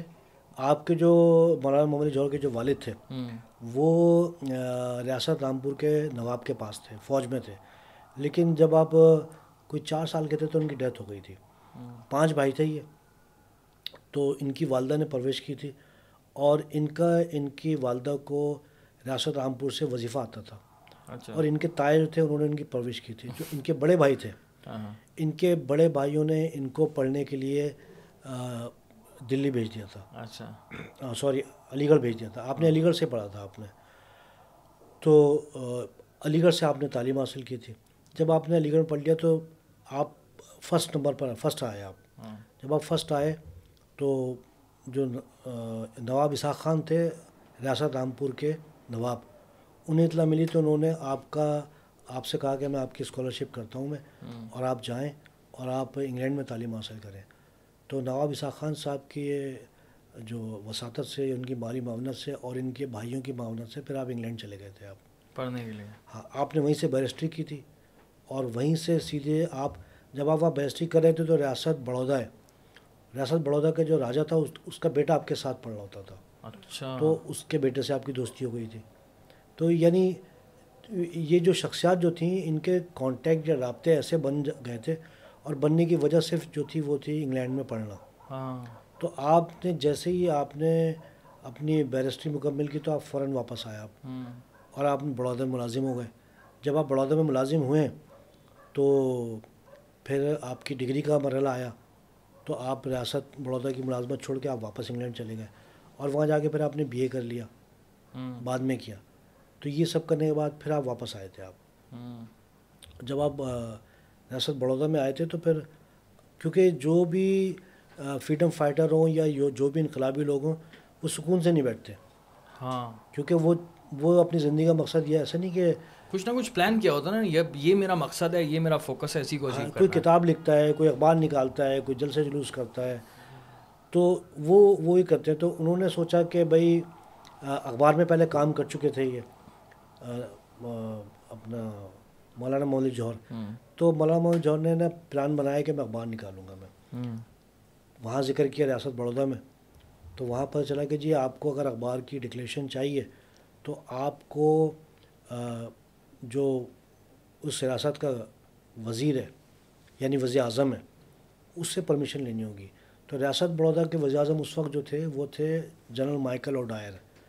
General Michael O'Dwyer وہ ہیں جنہوں نے جلی والا باغ میں فائرنگ کروائی تھی۔ اچھا اس پر بات کروں گا ابھی میں اسی بات تو جنرل جب ان کو پتہ چلا گیا جب مجھے تو جنرل ڈائر کے پاس جانا پڑے گا پرمیشن لینے کے لیے ہاں۔ تو آپ نے ریزائن ہی کر دیا۔ اچھا۔ ہاں آپ نے کہا کہ میں مطلب اس کے پاس نہیں جاؤں گا میں۔ ریزائن ہاں۔ کر کے اور اگر یہ سرکاری ملازمین کے لیے ضروری تھا یہ کہ اگر سرکاری ملازم ہے اور ریاست میں اگر آپ نے جب ریزائن کر دیا تو پھر آپ کو گورنر کے پاس جانے کی ضرورت وزیر اعظم کے پاس جانے کی ضرورت پیش نہیں آئی۔ اس دور میں ہر ریاست کا وزیر اعظم ہوتا تھا۔ تو آپ وزیر اعظم کے پاس گئے نہیں جنرل ڈائر کے پاس۔ یعنی بتانا چاہ رہا ہوں کہ اتنی خودداری۔ کہ اگر ایک انقلابی اگر جنرل ڈائر کے پاس وہ پرمیشن لینے کے لیے ہاتھ دوان کے کھڑا ہوگا تو پھر اس کی تو خودداری ختم اس کی انقلابی ختم۔ تو پھر آپ نے اخبار نکالا آپ نے زمیندار۔ زمیندار نام تھا جی۔ اچھا۔ پھر آپ لکھتے تھے۔ آپ کے بھائی مولانا شوکت علی لکھتے تھے۔ تو اس میں آپ کے اوپر کیس بن جاتے تھے پھر آپ کو جیل بھیج دیا کرتے تھے۔ وہ کیا تھا شوکت علی کو گولی لگی ساری دنیا رونے لگی؟ یہ تو بچوں نے بنایا۔ گولی لگی تھی یا نہیں لگی؟ نہیں اچھا۔ اچھا۔ جلیا والا باغ پہ آتا ہوں۔ جلیا والا باغ کی کیا اسٹوری ہے بابا؟ جلیا والا باغ کا معاملہ یہ ہے کہ کچھ مسلمان کیونکہ امرتسر کا امرتسر میں ہے جلیا والا باغ اور یہ اپریل انیس سو انیس کا واقعہ ہے۔ اچھا۔ تو جلیا والا باغ میں انگریز کے خلاف موومنٹ چلی رہی تھی۔ تو کانگریس اور خلافت تحریک۔ انہوں نے ان کے جو ورکرز تھے وہ مل کے وہ مظاہرے کا انہوں نے پیغام بنایا۔ اچھا ہندو اور مسلم دونوں مطلب۔ اصل میں جو ہندوستان میں جب تحریک چل رہی تھی تو ہندو اور مسلم کا کوئی تصور نہیں تھا۔ اچھا۔ تصور سے ماد ہے کہ دونوں مل کے لڑ رہے تھے نا۔ اچھا ان کا مین پلان تھا کہ برٹش راج ختم کرنا۔ برٹش راج ختم کرنا ہے۔ ہاں۔ ان کا تو مین ٹارگیٹ یہی تھا۔ تو یہ حالانکہ ہندو مسلم فسادات ہوتے تھے۔ مختلف شہروں میں ہوتے تھے۔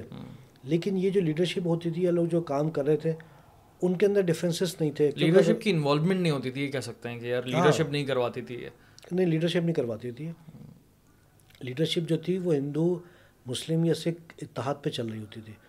تو وہاں جب یہ سب جمع ہوئے تو جنرل مائیکل اوڈائر جو تھا اس نے فائرنگ کا آڈر دے دیا تھا۔ اچھا۔ اور فائرنگ کا آڈر دیا اور بے تاشا فائرنگ ہوئی۔ جب فائرنگ ہوئی تو کچھ لوگ کہتے ہیں کہ جی پندرہ سو لوگ جاں باغ ہوئے۔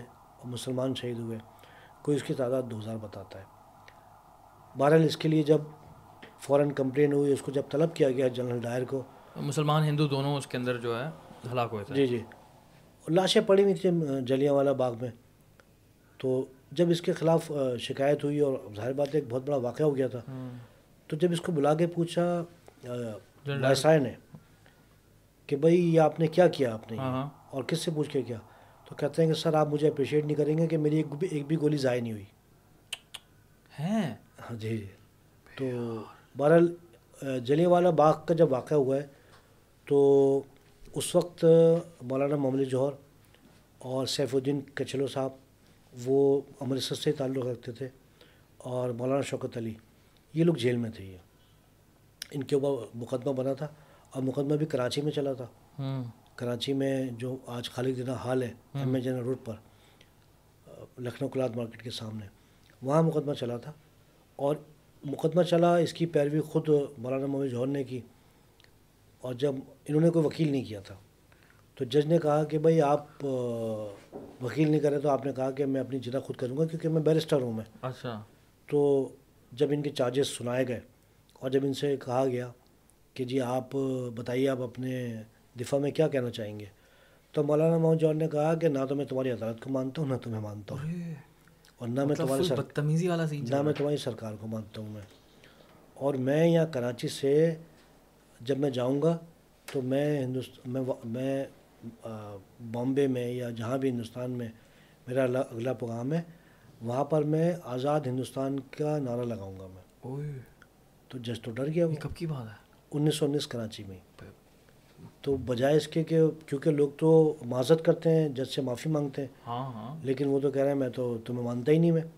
نہ میں بلکہ وکٹوریا کو مانتا ہوں میں نہ اس کا قانون مانتا ہوں نہ تمہیں مانتا ہوں میں۔ تمہارا فیصلہ میری جوتے کی نوک پر ہے۔ تو جج تو غصے میں ہو گیا اس نے آپ کو دو سال کی سزا سنا دی۔ آپ کے چار ساتھیوں کو یعنی مولانا شوکت علی مولانا محمد جوہر ڈاکٹر سیف الدین کرسلو اور ایک ڈاکٹر ایک صاحب اور تھے انصاری ان کو۔ تو آپ چاروں کو سزا سنائی تو مولانا محمد جوہر اور مولانا شوکت علی۔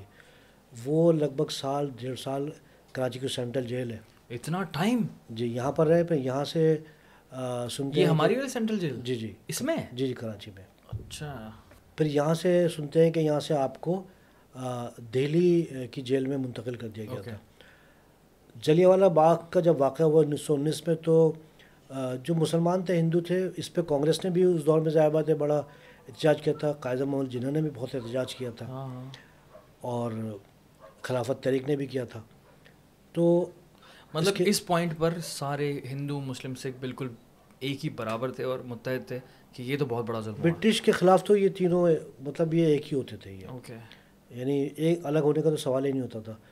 تو جب جلے والا باغ کا دوسرا سال ہوا تو ایک مشترکہ اجلاس ہو رہا تھا اور انڈین نیشنل کانگریس کا اور خلافت تحریک کا۔ وہ اس بات پہ ہو رہا تھا کہ جلیاں والا باغ کے لیے کیا کیا جائے۔ اوکے تو آپ دو اسی دن مولانا محمد جوہر۔ اچھا اب تک جو ہے وہ ہماری آل انڈیا مسلم لیگ بن چکی ہے۔ مسلم لیگ تو انیس سو چھ میں بن گئی تھی۔ مسلم لیگ تو بنی ہوئی ہے۔ ہاں تو اس میں اس اجلاس میں مسلم لیگ نہیں تھی؟ نہیں نہیں آل انڈیا مسلم لیگ نہیں تھی۔ اچھا۔ تو حالانکہ جو ڈاکٹر سیف الدین کچلو تھے خود مولانا محمد جوہر تھے یعنی مولانا محمد جوہر تو فاؤنڈر تھے نا مسلم لیگ کے۔ لیکن آپ اس وقت جو کام کر رہے تھے وہ خلافت تحریک کو لیڈ کر رہے تھے آپ۔ اور گو کے آپ ہے نا لیکن پارٹ بھی تو تھے نا مسلم لیگ کا اسی وقت۔ میں نے کہا نا کہ جو اس وقت جو لیڈرشپ تھی یا جو کارکن ہوتا تھا اچھا۔ اس کے لیے پابندی نہیں تھی۔ اچھا۔ یعنی آل انڈیا مسلم لیگ یہ نہیں کر سکتی تھی جیسے کراچی میں سیاست ہوتی ہے پاکستان میں ہوتی ہے کہ پیپلس پارٹی کا بندہ ہے تو مسلم لیگ کا رکن نہیں بن سکتا۔ ہاں۔ یا مسلم لیگ کا ہے تو پیپلس پارٹی کا نہیں بن سکتا۔ یا اس طرح کا سلسلہ نہیں تھا۔ سلسلہ یہ تھا کہ جو شخص ہر شخص کو آزادی ہے کہ وہ چاہے تو تین تنظیموں کا ممبر بن جائے۔ اچھا ہاں۔ یہ بھی ہوتا تھا۔ جی جی۔ تو ایک ایک وقت میں لوگ دیکھیں نا مولانا محمد جوہر جو تھے تحریک خلافت کے سربراہ بھی ہیں۔ ہاں۔ انڈین نیشنل کانگریس کے بھی ممبر ہیں۔ ممبر ہیں؟ ہاں انڈین نیشنل کانگریس۔ آپ پریزیڈنٹ رہے انیس سو تیئیس میں۔ پریزیڈنٹ انڈین نیشنل کانگریس کے۔ اچھا۔ تو آپ کیا مقام ہوگا ان کا؟ صحیح بات ہے۔ کہ ایک شخص انڈین نیشنل قائد اعظم تو نہیں رہے نا انڈین نیشنل کانگریس کے پریزیڈنٹ نہیں لیکن قائد اعظم کے بھی سینئر ہو گئے پھر تو یہ۔ ہاں نہیں قائد اعظم کے جب تک جو پالیٹکس تھی وہ اس لیول پہ نہیں آئی تھی۔ کیونکہ یہ تو مولانا محمد جوہر تو بہت بہت عوامی لیڈر تھے۔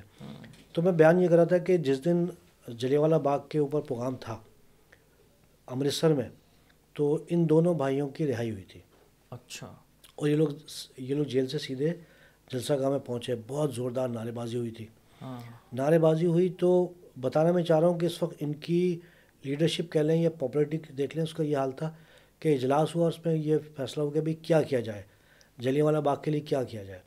تو ایک کمیٹی بنائی گئی جس کے سربراہ جو تھے یعنی ہیڈ جو تھے وہ مولانا محمد جوہر تھے کہ وہ جائے اور برٹش گورنمنٹ سے انگلینڈ جا کے بات کرے۔ ہاں۔ اور وہ کمیٹی بنی آپ یہاں سے گئے اور آپ نے جا کے پورا مقدمہ پوری کاروائی وہاں پلیٹ کی۔ ابھی یہاں سے جیل سے چھوٹ کر آئے دوبارہ اسی کام میں ہاں۔ یہ تو ان کی تو زندگی یا تو جیلوں میں رہی ہے یہ یعنی جیل کی دالیں کھائی ہیں انہوں نے۔ اچھا۔ ہاں انہوں نے ان کا کام ہی یہ تھا۔ تو جیلوں میں رہے یا سفر میں رہے یا جلسوں میں رہے۔ اسی لیے ان کے انتقال بھی پہلے ہو گیا۔ ہاں۔ بہرحال انتقال پہ تو میں بعد میں آؤں گا میں۔ کیونکہ وہ ٹاپک مولانا محمد جوہر کا آپ نے چھیڑا ہے۔ ہاں۔ تو یہ انگلینڈ گئے اور انہوں نے وہاں بڑا بھرپور مقدمہ لڑا مولانا محمد جوہر نے اور ان کو بہت شرمندہ کیا۔ ظاہر بات ہے برٹش غلطی تو تھے لیکن انہوں نے سوری نہیں کیا۔ انہوں نے کہا تھا کہ جی مطلب سوری نہیں کیا پھر لیکن ان کو جو جو جنرل ڈائر تھا اس کو ہٹا لیا گیا تھا۔ اچھا۔ اور اس کو سزا دی گئی تھی برٹش کی طرف سے لیکن جو ڈیمانڈ ہندوستان کے مسلمانوں کی تھی وہ برٹش تو نہیں پورا کر سکتا تھا۔ کیونکہ وہ بات وہ جاتی کہ بھئی اگر وہ کر دیتے تو جو ان کے یہاں پہ جتنے بھی آفیشلز یا کرتا دھرتا تھے تو وہ ڈیمولائز ہوتے وہ اپنے آپ کو دیکھ رہے تھے۔ تو بہرحال مولانا محمد جوہر کا یہ کردار تھا کہ وہ اس کے بعد آپ انڈین نیشنل کانگریس کے پریزیڈنٹ بن گئے تھے۔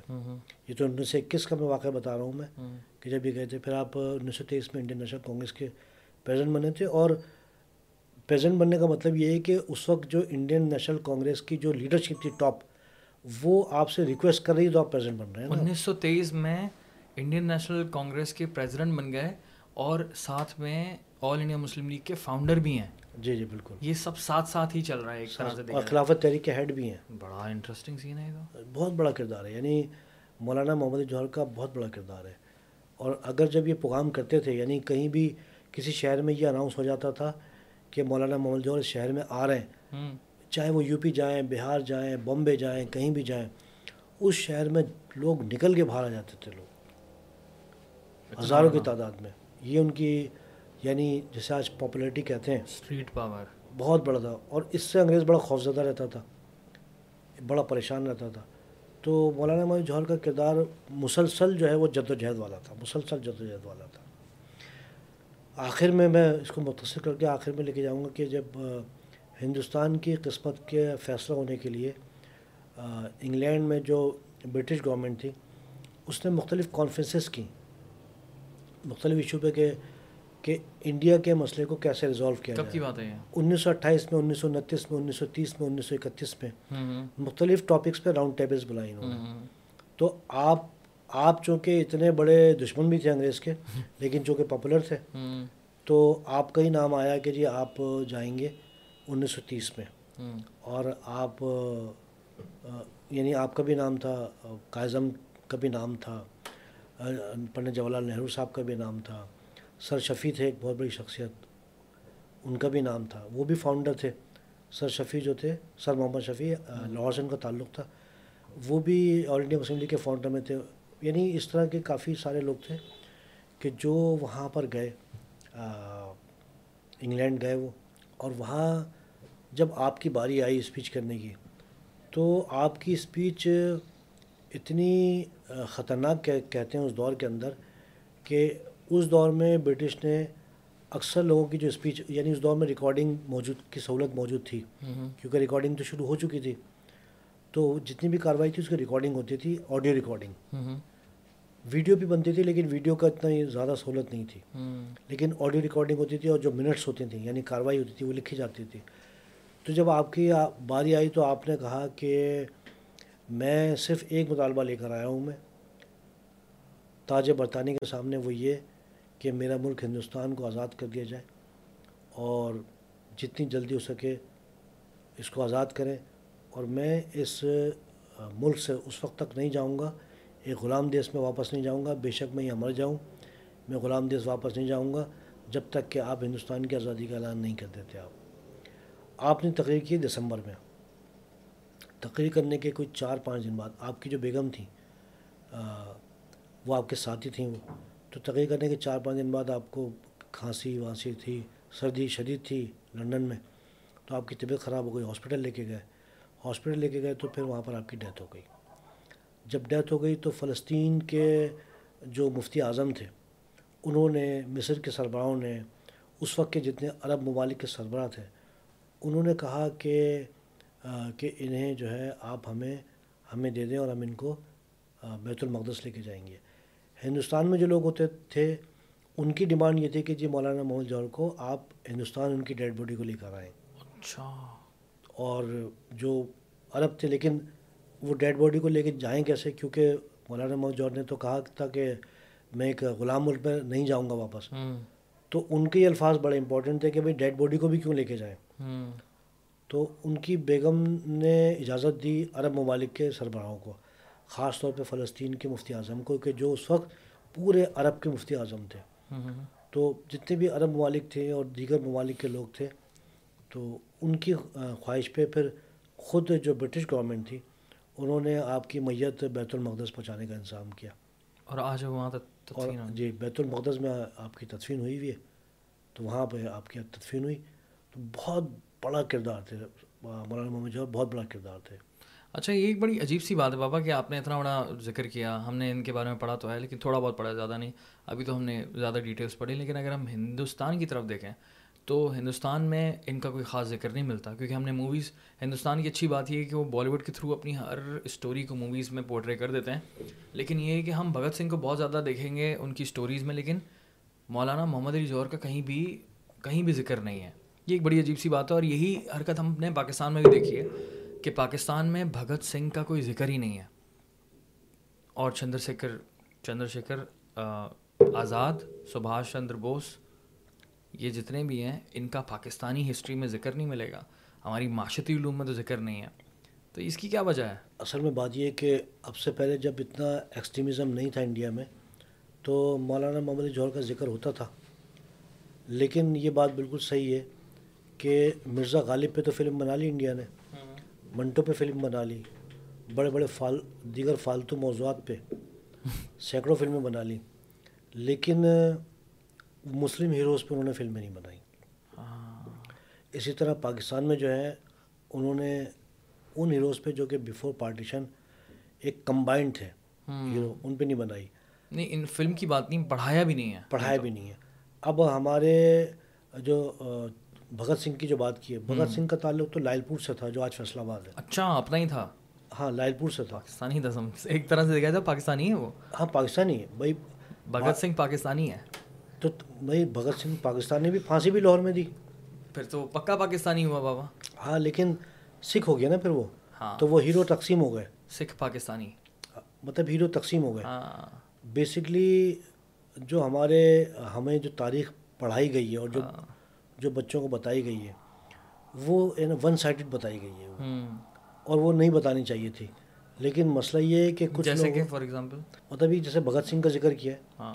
اب آپ دیکھیں کہ آل انڈیا مسلم لیگ کے بڑے ایک اہم رکن تھے اور جو پاکستان کی پہلی کیبنٹ میں تھے۔ کون؟ یعنی جوگندر ناتھ منڈل۔ اچھا۔ جوگندر ناتھ منڈل جو تھے وہ ہندو تھے وہ۔ ہاں۔ دلت تھے پاکستان کی کیبنٹ میں تھے۔ لیکن لوگوں کو یہ لگا کہ ہم تو دو قومی نظریے پہ پاکستان بنائے ہاں۔ اور ہم تو اسلامی جمہوریہ پاکستان بنانے جا رہے ہیں۔ ہاں۔ تو پھر وہاں پہ ہم ہندو کی جگہ کہاں رکھیں تو ان کے بیچاروں کے ساتھ رویہ اچھا نہیں کیا۔ وہ جوگندر ناتھ منڈل اپنی کمیونٹی کو چھوڑ کے مطلب انڈیا چھوڑ کے پاکستان آئے۔ پاکستان کی پہلی کمیونٹی کے رکن ہے وہ۔ ہیں۔ جی وزیر قانون ہے تو ہمارے یہاں جو یہ یہ جو معاملہ رہا یہ بہت زیادہ رہا۔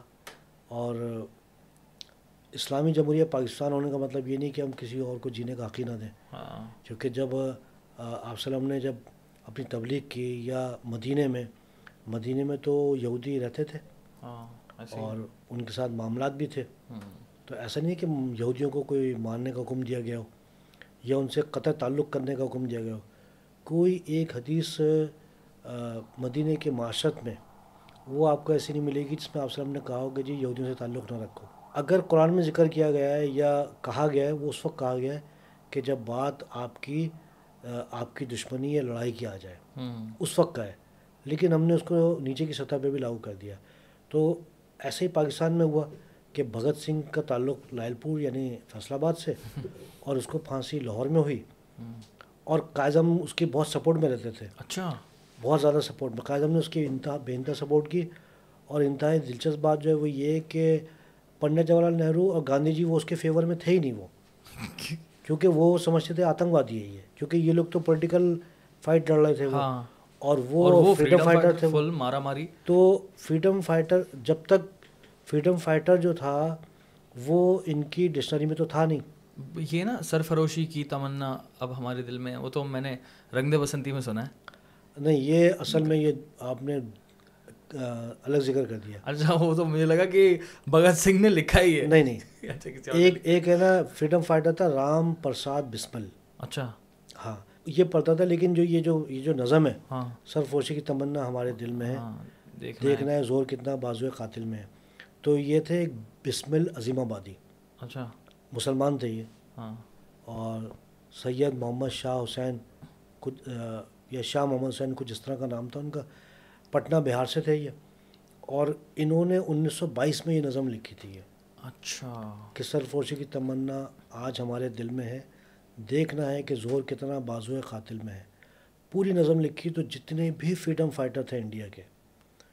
چاہے وہ چندر شیکھر آزاد ہوں بھگت سنگھ ہو اشفاق اللہ خان ہو رام پرساد بسمل ہو جتنے بھی لوگ ہوں۔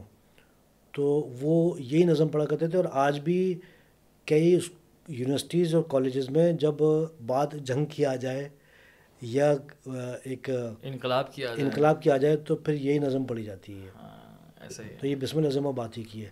بعض لوگوں کو غلط فہمی ہے کہ شاید یہ رام پرساد بسمل کی نظم ہے ہاں۔ ایسا نہیں ہے۔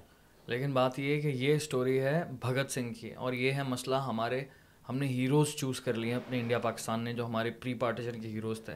وہ تو تقریباً سیم ہی ہوا کرتے تھے۔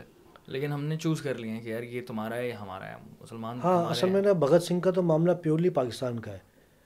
لیکن چونکہ شروع کی شروع کی جو تاریخ ہے یعنی پاکستان جب نیا نیا بنا اس وقت ہی جب ڈیسائیڈ کر لیا تو اگر آپ آج پڑھانے بیٹھیں گے تو ایک آج نا لوگوں کو بہت عجیب لگے گا۔ اور فوراً فتوے لگ جائیں گے۔ اور پھر اب تو ہماری ایکسٹریمزم دونوں طرف ہی اتنا زیادہ آ گیا انڈیا پاکستان میں کہ اب تو ہو ہی نہیں سکتا۔ ایکسٹریمزم کا چولہا جل رہا ہے اس پہ روٹیاں بن رہی ہیں۔ دونوں طرف؟ دونوں طرف۔ بہت ہی نیکسٹ لیول چلے اب آگے بڑھتے ہیں۔ ابھی وہ ایک کیریکٹر ہے اس کی ہم تھوڑی سی بات کرتے ہیں۔ چودھری رحمت علی وہ کون تھے بھائی؟ اچھا یہ بہت پیارا کریکٹر ہے یہ۔ اور چودھری رحمت علی ان کا بیسکلی آئے تو یہ مشرقی پنجاب سے تھے یہ۔ اور یہ پڑھنے کے لیے گئے تھے انگلینڈ۔ فی الحال کے پاکستان سے؟ ہاں جی جی. پاکستان سے؟ جی جی موجودہ پاکستان سے۔ اچھا جب یہ وہاں پڑھ رہے ہوتے تھے تو یعنی جو انیس سو تیس کا خطبہ ہے علامہ اقبال کا تو علامہ اقبال نے کہا تھا کہ کہ میں دیکھنا چاہتا ہوں میں کہ ہندوستان کے شمال مغربی یعنی نارتھ ویسٹ ایریے میں پنجاب سندھ سرحد اور بلوچستان پہ ریاست ہو یعنی انڈیپینڈنٹ برطانیہ کے ماتحت یا برطانیہ کے غیر ماتحت۔ اچھا اس کو ہم کہتے ہیں علامہ اقبال کا خواب؟ ہاں علامہ اقبال کا خواب۔ یعنی علامہ اقبال نے یہ یہ یہ بیان کیا تھا یہ۔ ہاں۔ اچھا ایک کامن بات ہے میں ابھی آتا ہوں چودھری رحمت علی بھی چودھری رحمت علی پڑھتے تھے وہاں پر انگلینڈ میں۔ انہیں پتہ چلا کہ جی راؤنڈ ٹیبل کانفرنس ہو رہی ہے نائنٹین تھرٹی کی۔ تو انہوں نے کیا کرا کہ کچھ اسٹوڈنٹ کو ملایا۔ ان کا خود کا تعلق تو پنجاب سے تھا چودھری رحمت علی کا۔ اور ایک انہوں نے دوست کو لیا آج کا جو خیبر پختونخوا ہے وہاں سے۔ اور ایک غالباً کشمیر سے لیا۔ چار دوست تھے ان کے ایک کا نام خٹک تھا۔ تو انہوں نے ایک پمفلٹ چھپوایا اس کا نام تھا ناؤ اور نیور۔ اچھا۔ اور اس میں یہ لکھا کہ جی کہ جو نئی ریاست بنے اس کا نام پاکستان ہو۔ اچھا۔ اور پاکستان میں جو پے ہے وہ پنجاب سے اور الف جو ہے افغانیہ یعنی خیبر پختونخوا ہو گیا کاف سے کشمیر ہو گیا سین سے سندھ ہو گیا اور تان جو ہے وہ بلوچستان ہو گیا۔ یہ تو بڑا انٹرسٹنگ ہے۔ تو یہ انہوں نے آئیڈیا دے کہ جی پاکستان ہوئی ہے۔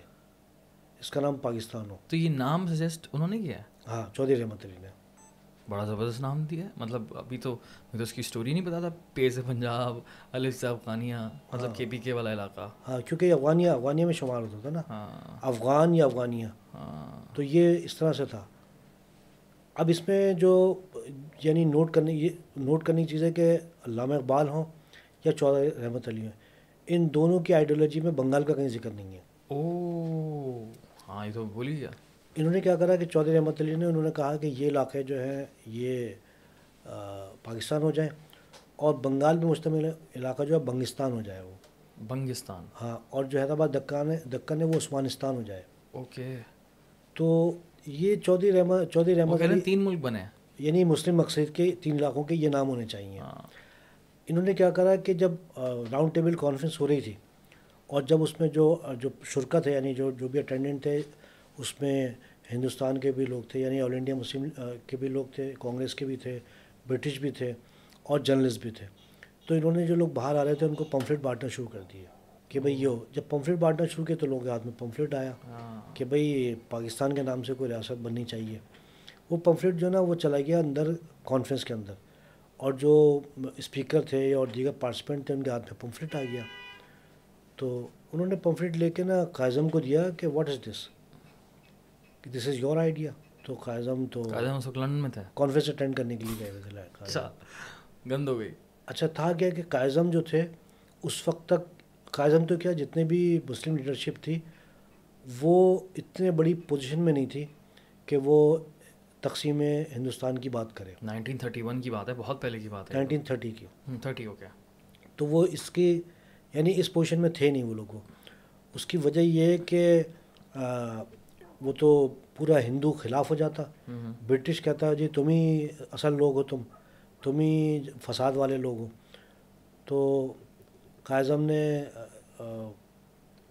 اس کو نواب ظفر ظفر علی خان صاحب جو تھے، ان کے حوالے کیا۔ تو ظفر علی خان صاحب تھے تھے انہوں نے برٹش سے کہا کہ یہ آئیڈیا جو ہے، کچھ اسٹوڈنٹ کا آئیڈیا ہے یہ but is not belong to All India Muslim League تو یہ ایک مسلم اسٹوڈنٹ جو یہاں پر رہتے ہیں یہ ان کا آئیڈیا ہے۔ لیکن ہم اس کو ڈسون کرتے ہیں۔ ہمارے سے کوئی تعلق نہیں ہے۔ اچھا سننے والا آج کوئی سمجھے گا کہ یہ تو بڑا غلط کرا انہوں نے یہ۔ لیکن ایسا نہیں کہ غلط کیا انہوں نے۔ وجہ یہ ہے کہ اس وقت کی جو صورتحال تھی اس وقت مسلمان لیڈرشپ وہ اس پوزیشن میں نہیں تھی کہ وہ اس کو اون کر پاور میں نہیں تھی۔ اور پاکستان کا نام کبھی بھی آل انڈیا مسلم لیگ کی قیادت نے اون کیا ہی نہیں۔ ایون انیس سو چالیس تک بھی نہیں کیا۔ تو چودھری رحمت علی جو تھے ان پاکستان کا نام انہوں نے تجویز کیا۔ لیکن ابھی تو تم نے ذکر کیا کہ ہم نے تو جو ہیروز تھے ہیروز جو تھے ہمارے ہم نے ان ہیروز کو الگ الگ کر لیا انڈیا کو ہندو کو یا مسلمان کو۔ لیکن یہاں تو بدقسمت یہ ہے کہ ہم جس نے پاکستان کا نام رکھا ہم اسی کا نہیں بتاتے۔ ہماری ہسٹری میں چودھری رحمت علی کو بتایا ہی نہیں گیا۔ اور پتہ نہیں کیوں ان سے چڑھ گئے یعنی اس کی وجہ یہ ہے کہ اگر چودھری رحمت علی کو ڈسکس کریں یا اس کو بتائیں تو اس وقت یعنی اس وقت کی لیڈرشپ اور ایون بعد کی بھی لیڈرشپ یعنی چودھری چودھری رحمت علی جو تھے پاکستان بننے بعد آئے تھے۔ پاکستان آئے تو ان کے پیچھے انٹیلیجنس لگی رہتی تھی۔ اور پیچھے لگتی رہتی تھی وہ دیکھتے تھے دوستوں سے کہتے کہ انہوں نے میرا جینا عذاب کیا ہوا ہے۔ اچھا۔ دو سال وہ پریشان رہے ہوں اور انہوں نے کہا کہ جی میں تو عذاب میں آ گیا ہوں یہاں پاکستان آ کے نا میں، اور پھر وہ یہاں سے چلے گئے، ان کا انتقال بھی لنڈن میں ہوا اور لنڈن میں ان کی تدفین ہوئی۔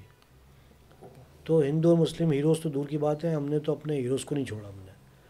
اور مجھے نہیں معلوم کہ اس کے پیچھے وجہ کیا ہے کہ چودھری رحمت علی کو بالکل ڈسکریڈٹ کرتے ہیں یہاں پہ، ہماری ہسٹری کے اندر، جو کہ نہیں کرنا چاہیے۔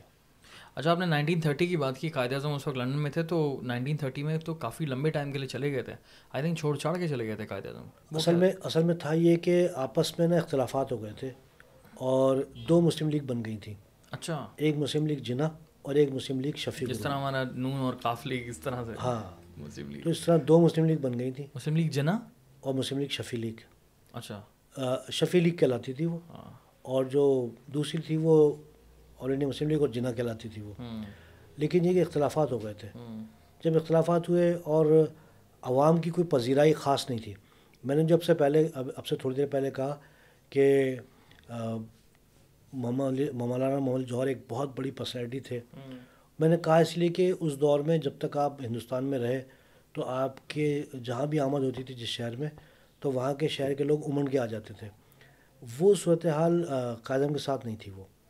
اور اگر چونکہ وہ پاپولیٹی اتنی نہیں تھی وہ اور حالات بھی اس طرح کے نہیں تھے تو آپ کو یہ لگا کہ جو مسلمان ہیں وہ ابھی مختلف تنظیموں میں بٹے ہوئے ہیں۔ اور لیڈرشپ کی کمی ہے۔ اور لیڈرشپ کی تو کمی نہیں تھی کیونکہ لیڈرشپ تو موجود تھی لیکن مسلمانوں کی کوئی دلچسپی نہیں تھی۔ بیسیکلی مسلمانوں سامنے کوئی ٹارگیٹ نہیں تھا اچھا۔ کہ وہ کیا حاصل کریں وہ۔ یعنی ان کے لیے کوئی ٹارگیٹ نہیں تھا نا ان کے سامنے ہاں۔ کہ ٹھیک ہے جی آل انڈیا مسلم لیگ تو چل رہی ہے ان کے مسئلے مسائل حل کرا رہی ہے۔ لیکن ان مسئلے مسائل کے لیے کانگریس بھی آواز اٹھا رہی ہوتی تھی۔ پھر آپس میں اختلافات ہو گئے۔ تو پھر آپ چلے گئے لنڈن۔ وہاں پر آپ نے جو راؤنڈ ٹیبل کانفرنسز تھی وہ اٹینڈ آپ نے کی قائزم نے۔ لیکن آپ نے وہاں پہ پریکٹس شروع کر دی، وہاں رہنا شروع کر دیا۔ تو لیاقت علی خان صاحب کی جب شادی ہوئی تھی، تو آپ لنڈن گئے۔ بیگم رانا، لیاقت علی خان صاحبہ اور لیاقت علی خان صاحب۔ وہ وہ خاص طور پہ آپ سے ملے۔ اور آپ سے کہا کہ کہ آپ چلیں اور مسلمانوں کی حالت خراب ہوتی جا رہی ہے۔ یہ انیس سو بتیس کی بات ہے یہ۔ تو قائد نے کہا کہ میں سمجھتا ہوں کہ مجھے بھی وہاں کے مسلمانوں کو میری بھی ضرورت نہیں ہے۔ اچھا۔ تو لیاقت علی خان صاحب نے کہا کہ نہیں وہاں مسلمان بالکل بے یار و مددگار ہیں آپس میں تقسیم ہوئے ہوئے ہیں۔ یہاں کون قیادت سنبھال رہا تھا مسلم لیگ کی یہاں پر چودھری خلیق الزامہ بھی تھے یہاں سر وزیر حسن تھے اور نواب نواب اسماعیل خان صاحب تھے دہلی کے تو اور جو دیگر لیڈرشپ تھی وہ تھی یہاں پہ موجود۔ لیکن متحد نہیں تھی اور دو جگہوں پہ بٹی ہوئی تھی۔ اب یہ یہ آپ اندازہ لگا لیں کہ جو انیس سو تیس الہ آباد کا اجلاس ہے جس میں کانگریس تو بہت خوش ہوگی اس سچویشن کے اوپر۔ ہاں کانگریس ظاہر تو خوش بھی تھی وہ اس کے تو اپنے مقاصد تھے وہ اپنے مقاصد پہ چل رہے تھے وہ۔ اور خوش تو ان کو ہونا تھا۔ الہ آباد کا اجلاس تھا جو انیس سو تیس کا تھا جس میں کہ علامہ اقبال نے خطاب کیا تھا۔ علامہ اقبال کون تھے؟ اس کیریکٹر یہ علامہ اقبال کا کیا کردار تھا اس پورے معاملے میں؟ اصل میں علامہ اقبال جو تھے آپ ضابط شاعر تھے فلاسفر تھے۔ نیکسٹ لیول شاعر۔ بالکل یعنی علامہ اقبال کی شاعری بہت اعلیٰ کلاس کی فارسی بھی اردو بھی۔ تو آپ آل انڈیا مسلم لیگ کا حصہ تھے آپ؟ اور تھے وہ پنجابی۔ یہ پنجاب سے سیال کوٹ کے تھے۔ جو کہ سیال کوٹی جو کہ نیکسٹ لیول اردو۔ ایسی اردو کہ ہم ہم تو سمجھ ہی نہیں آئے ہمیں۔ ہاں بہت خوبصورت۔ ہاں۔ تو جو علامہ اقبال تھے وہ مسلسل متحرک رہتے تھے وہ۔ یعنی مسلمانوں کے لیے متحرک رہتے تھے۔ جب علامہ اقبال کو بلایا اور جب یہ انیس سو تیس کا اجلاس ہو رہا تھا تو قائزم لنڈن میں تھے۔ اس اجلاس کی جو تیاری کی تھی ساری کی ساری وہ کی تھی نواب اسماعیل خان صاحب نے۔ اچھا۔ نواب اسماعیل خان صاحب نے پوری مینجمنٹ کی یا اور لوگ بھی ان کے ساتھ شامل تھے تو الہ آباد میں اجلاس رکھا الہ آباد میں رکھنے کا مقصد یہ تھا کہ جو یو پی تھا وہ مرکز تھا۔ ہندوستان کا بھی ایک مرکز تھا۔ تو مجھے ظاہر بات ہے جو مشاہدہ ہے میرا تاریخ پڑھنے کے بعد وہ یہ کہ یہ پہلے سے طے کیا گیا ہوگا حالات کو دیکھتے ہوئے اور مسلم لیگ میں جان ڈالنے کے لیے بھی متحرک کرنے کے لیے مسلمانوں کو کہ علامہ اقبال یہ بات کریں۔ کیا؟ کہ میں میں دیکھنا چاہتا ہوں کہ شمال مغربی ہندوستان میں سندھ اور بلوچستان اور پنجاب اور خیبر پختونخوا یعنی سرحد اس پہ مشتمل الگ ریاست یا ہندوستان کے ماتحت یا برٹش کے ماتحت یا جیسے بھی ہو۔ یعنی اس میں نا وہ تقسیم کی بات نہیں کر رہے تھے یعنی آپ نے نا کوئی تقسیم کی بات نہیں کی آپ نے کوئی علیحدہ ریاست کی بات نہیں علیحدہ ملک کی بات نہیں کی۔ کوئی علیحدہ ملک کی بات نہیں تھی۔ اسی لیے جو نا اس کو ہندو نے اتنا سیریس نہیں لیا تھا۔ اچھا۔ لیکن بعض ہندو رائٹرز نے کہا کہ he is very clever person. اور وہی کہتے تھے کہتے تھے کہ جی انہوں نے ایک الگ ریاست کی بات تو نہیں کی۔ ہاں۔ ہندوستان کو تقسیم کرنے کی بات تو نہیں کی۔ لیکن ایک آئیڈیا تو دے گئے نہیں۔ آئیڈیا دے دیا۔ اب آئیڈیا دے گئے۔ جب آئیڈیا دے گئے تو انہوں نے تو آغاز کر دیا۔ ہاں۔ علامہ اقبال نے۔ تو علامہ اقبال مسلم لیگ میں ان کی کیا معاملات تھے علامہ اقبال کے؟ کیسے وہ پاپولر تھے؟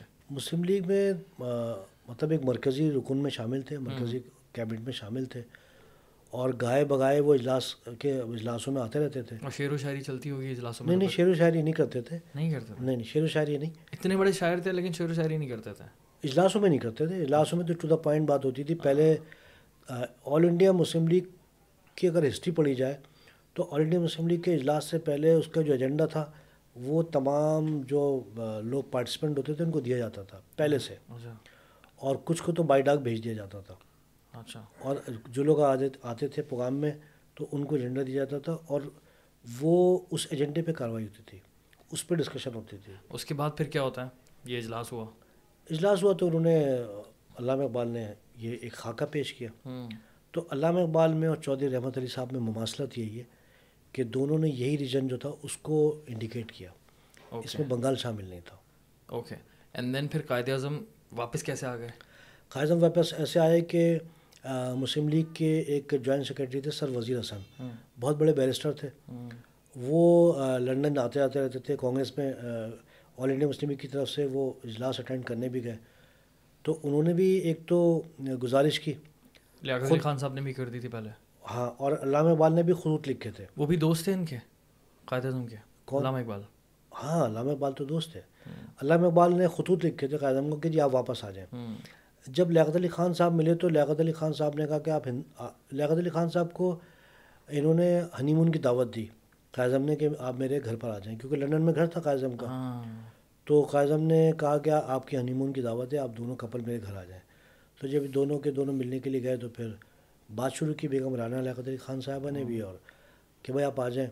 تو پہلے تو قائد نے کہا کہ مجھے لگتا ہے کہ شاید میری وہاں ضرورت نہیں ہے، لیکن لیاقت علی خان صاحب نے کہا کہ جی اس وقت ہندوستان کے مسلمان بے یار و مددگار ہیں۔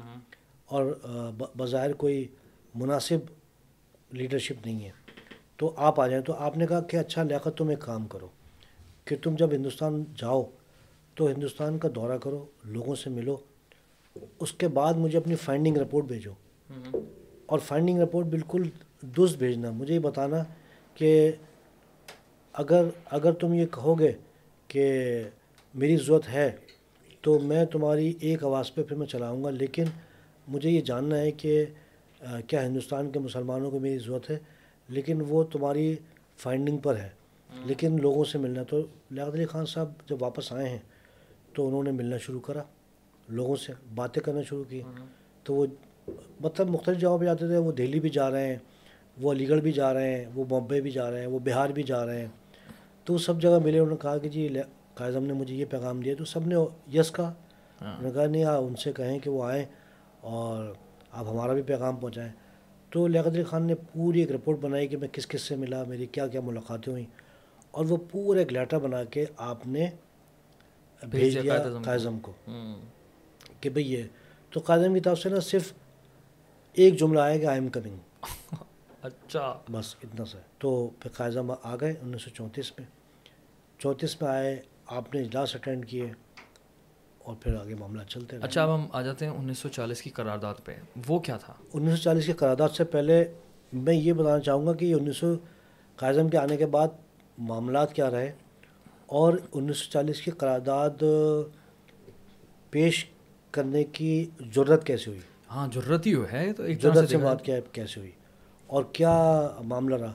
جب قائد واپس آئے تو ایک اجلاس ہوا آل انڈیا مسلم لیگ کا انیس سو چھتیس میں۔ اور میں نے اب تک جتنی اس کی ہسٹری پڑھی ہے آل انڈیا مسلم لیگ کی اور جدوجہد پاکستان کی تو سمجھ میں یہ آیا کہ جو انیس سو چھتیس کا اجلاس تھا اس اجلاس میں جو لوگ تھے شرکا تھے سارے انہوں نے قاظم کو صدر بنا لیا تھا۔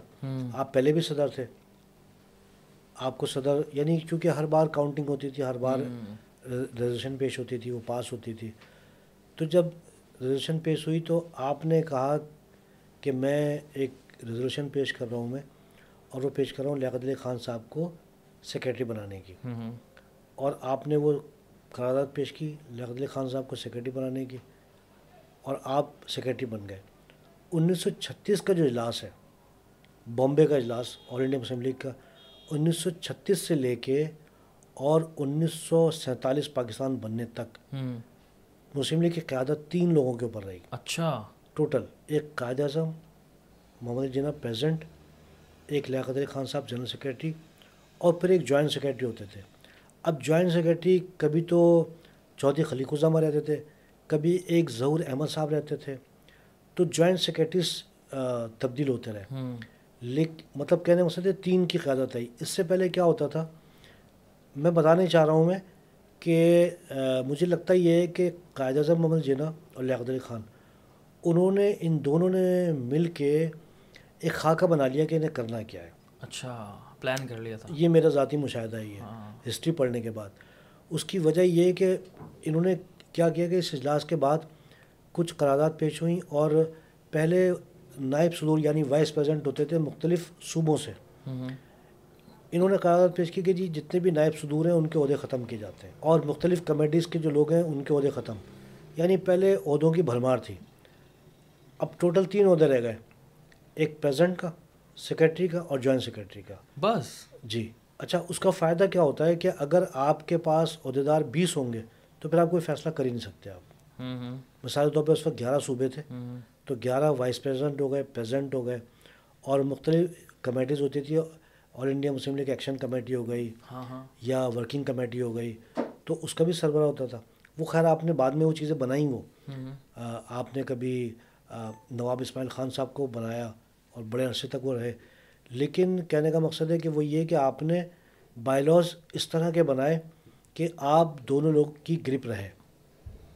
اور باقی جتنے بھی عہدیدار تھے پورے ہندوستان کے انہوں نے مخالفت بھی نہیں کی۔ کیوں؟ مطلب یہ کہ ایک لیڈرشپ کی ضرورت تھی۔ اور انہوں نے کوئی ایکسپلین کیا ہوگا اجلاس میں؟ بھروسہ بھی ہوگا نا۔ بھروسہ بھی ہے۔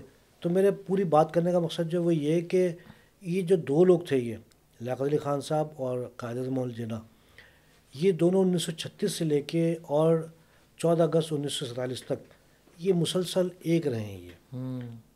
اچھا اب انیس سو چالیس کی جو قرارداد ہے اس میں سب سے امپورٹنٹ بات یہ کہ اس کے کچھ فیکٹر ہیں۔ فیکٹر یہ کہ برٹش کبھی بھی لچک نہیں دکھاتا تھا اور جو ہندوستان کے جو مسلمان تھے اور ہندو تھے، وہ تو ظاہر آزادی کی بات کرتے تھے۔ اور برٹش بات کرتا تھا ڈومینین ڈومینین کی کہ بھئی آپ دونوں ڈومینین اسٹیٹ بن جائیں۔ ڈومینین کا مطلب تھا کہ یعنی پرماننٹلی نہیں وائسرائے رہے گا۔ آپ آپ لوگ ہے نا ڈومینین انڈیا بن جائے پاکستان کی تو بات تھی نہیں۔ لیکن اس کو پنڈت جواہر لال نہرو گاندھی جی اس کو ریجیکٹ کرتے تھے۔ کہ بھائی وائسرائے بھی موجود رہے گا ہم کنٹری بھی ہوں گے تو یہ تو آدھی آدھی آزادی ہوئی۔ انیس سو انتالیس میں چودھری خلیق الزمان نے اپنی کتاب پاتھ وے ٹو پاکستان میں لکھا ہے کہ وہ ان کے نا بڑے اچھے ریلیشن تھے عرب ممالک سے۔ تو عرب ممالک کے لوگوں نے ایک عرب یعنی انگلینڈ جو تھا انگلینڈ مرکز تھا مختلف میٹنگس کا۔ یعنی مختلف جو بھی ایشوز ہوتے تھے ان ففٹی ٹو کنٹریز کے جو کہ تاجے بتانے کے ماتے تھے تو اس کے لیے لوگ میٹنگ لنڈن میں بلا لیا کرتے تھے۔ اب عربوں کے ڈسپیوٹ تھے آپس کے۔ عربوں کے ڈسپیوٹ تو عرب لوگوں نے کیا کرا کہ چودھری خلیق الزما کو بلا لیا اپنی طرف۔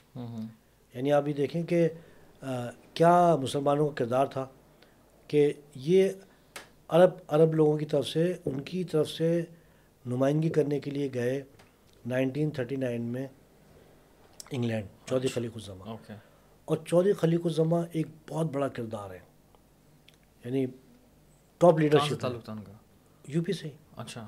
ہاں علی گڑھ سے۔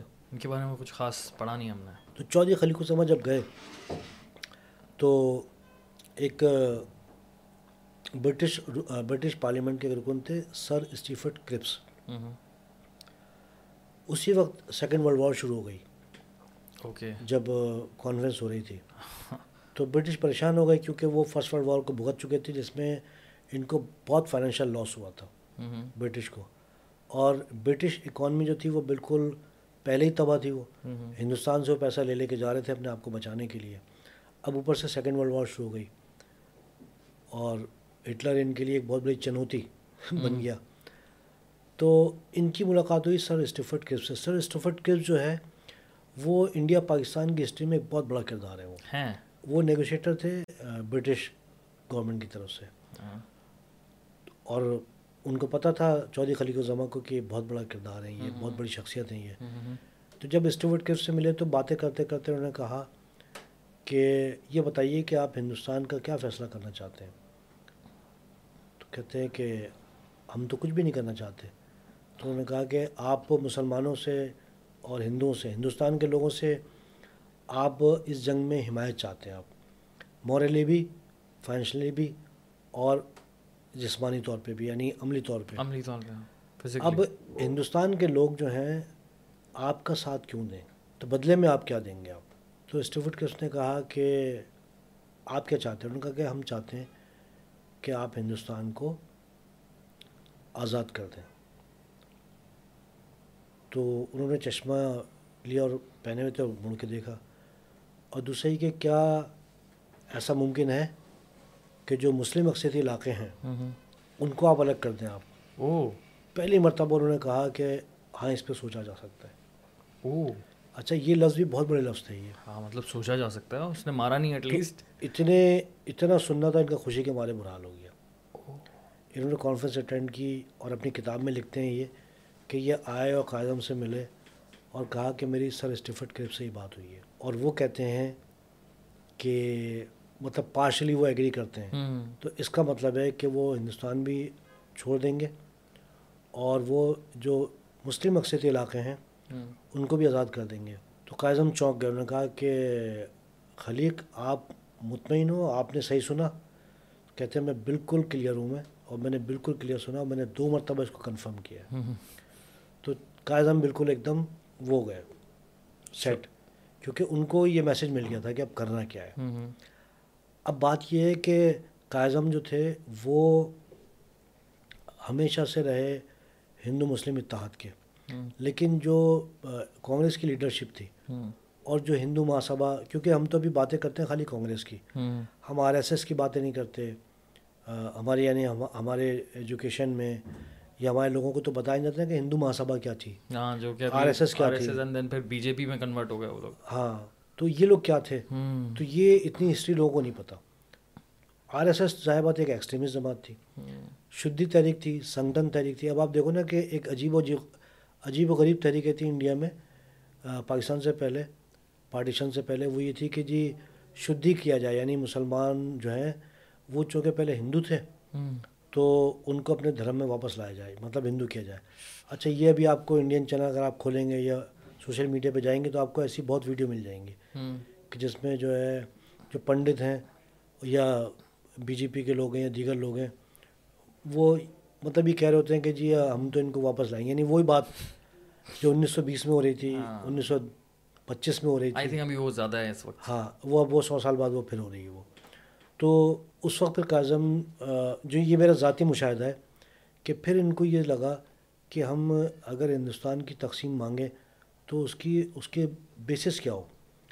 کیونکہ مسلم اکثریتی علاقہ ہے یہ تو یہ تو ٹھیک ہے یہ لیکن مسلمانوں کو کیا سمجھائیں گے ہم؟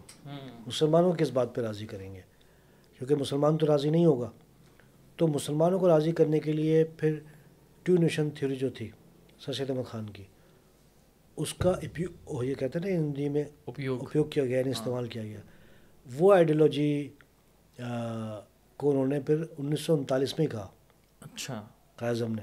پہلی بار کہا ہوگا پرابلی جی اپنے اسٹیٹمنٹ میں کہا اور انیس سو اڑتیس میں بھی کہا ویسے۔ لیکن پھر اس کو انہوں نے بالکل اپنا ایک ہتھیار بنا لیا۔ کہ جی اور وہی سیم ڈائلاگ ہوتے تھے قائزم کے۔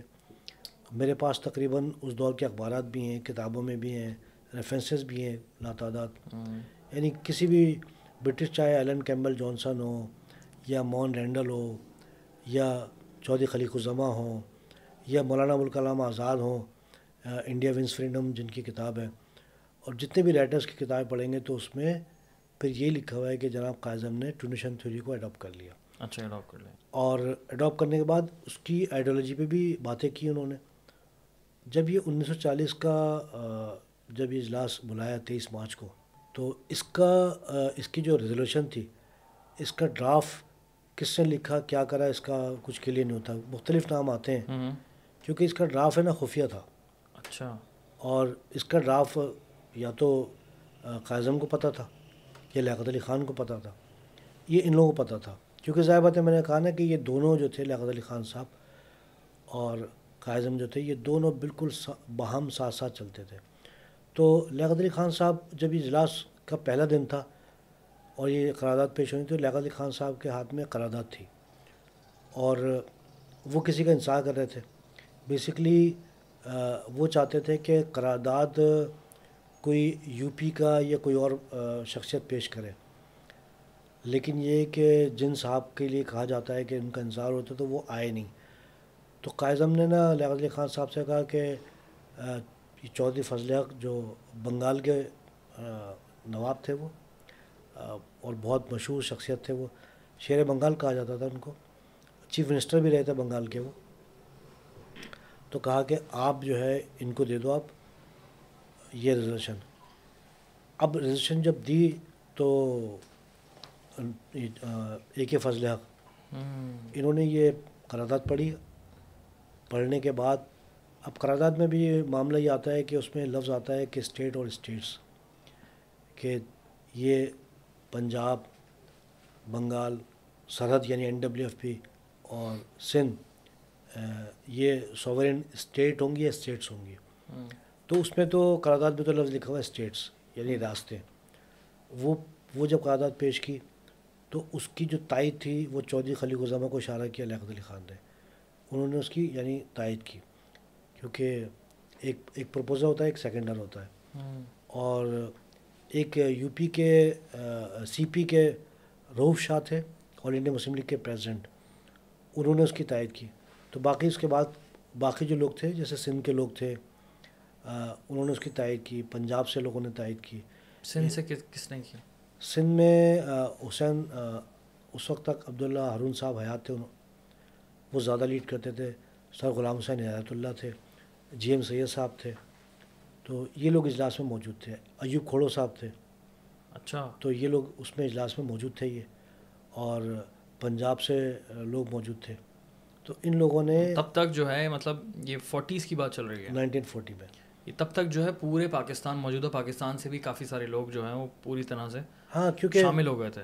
ہاں یہ لوگ تو خیر بعد میں شامل ہوئے تھے۔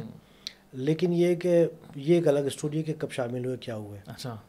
کیونکہ انیس سو سینتیس تک تو سندھ سے کوئی نمائندگی نہیں تھی۔ اور جب انیس سو سینتیس کا الیکشن ہوا ہے تو یہ جو موجودہ پاکستان ہے یہاں سے کوئی نمائندگی نہیں تھی۔ اچھا۔ بالکل بھی بالکل۔ بہرحال یہ چونکہ ظاہر بات ہے جس جس علاقے میں بن رہا ہے تو وہاں کی لیڈرشپ کی تو پریزنس ضروری ہے۔ تو یہاں کی لیڈرشپ موجود تھی۔ ہے اور ابھی جو جسٹس فائز عیسیٰ ہیں تو ان کے والد قاضی عیسیٰ اس وقت وہ پریزنٹ تھے All India Muslim League Balochistan کے۔ تو وہ بھی اس میں شامل تھے وہ۔ اوکے۔ ہاں۔ تو اس طرح سردار عبد نشتر تھے۔ تو ان سب لوگوں نے اس کی پھر تائید کی ہے۔ اور جس وقت یہ پیش کی گئی تھی اس وقت بتاتے ہیں کہ منٹو پارک یعنی جو جہاں مینار پاکستان ہے منٹو پارک کہلاتا تھا یہ۔ جی۔ یہاں پر تقریباً ایک لاکھ کے قریب لوگ موجود تھے۔ تو یہ واقعہ اس کا۔ اچھا پھر اس کے بعد نائنٹین فورٹی ٹو میں کرپس مشن والا واقعہ ہے۔ وہ کیا تھا وہ کیا تھا؟ ہاں اصل میں ہو یا ہوا یہ تھا کہ ورلڈ وار تو چل رہی تھی۔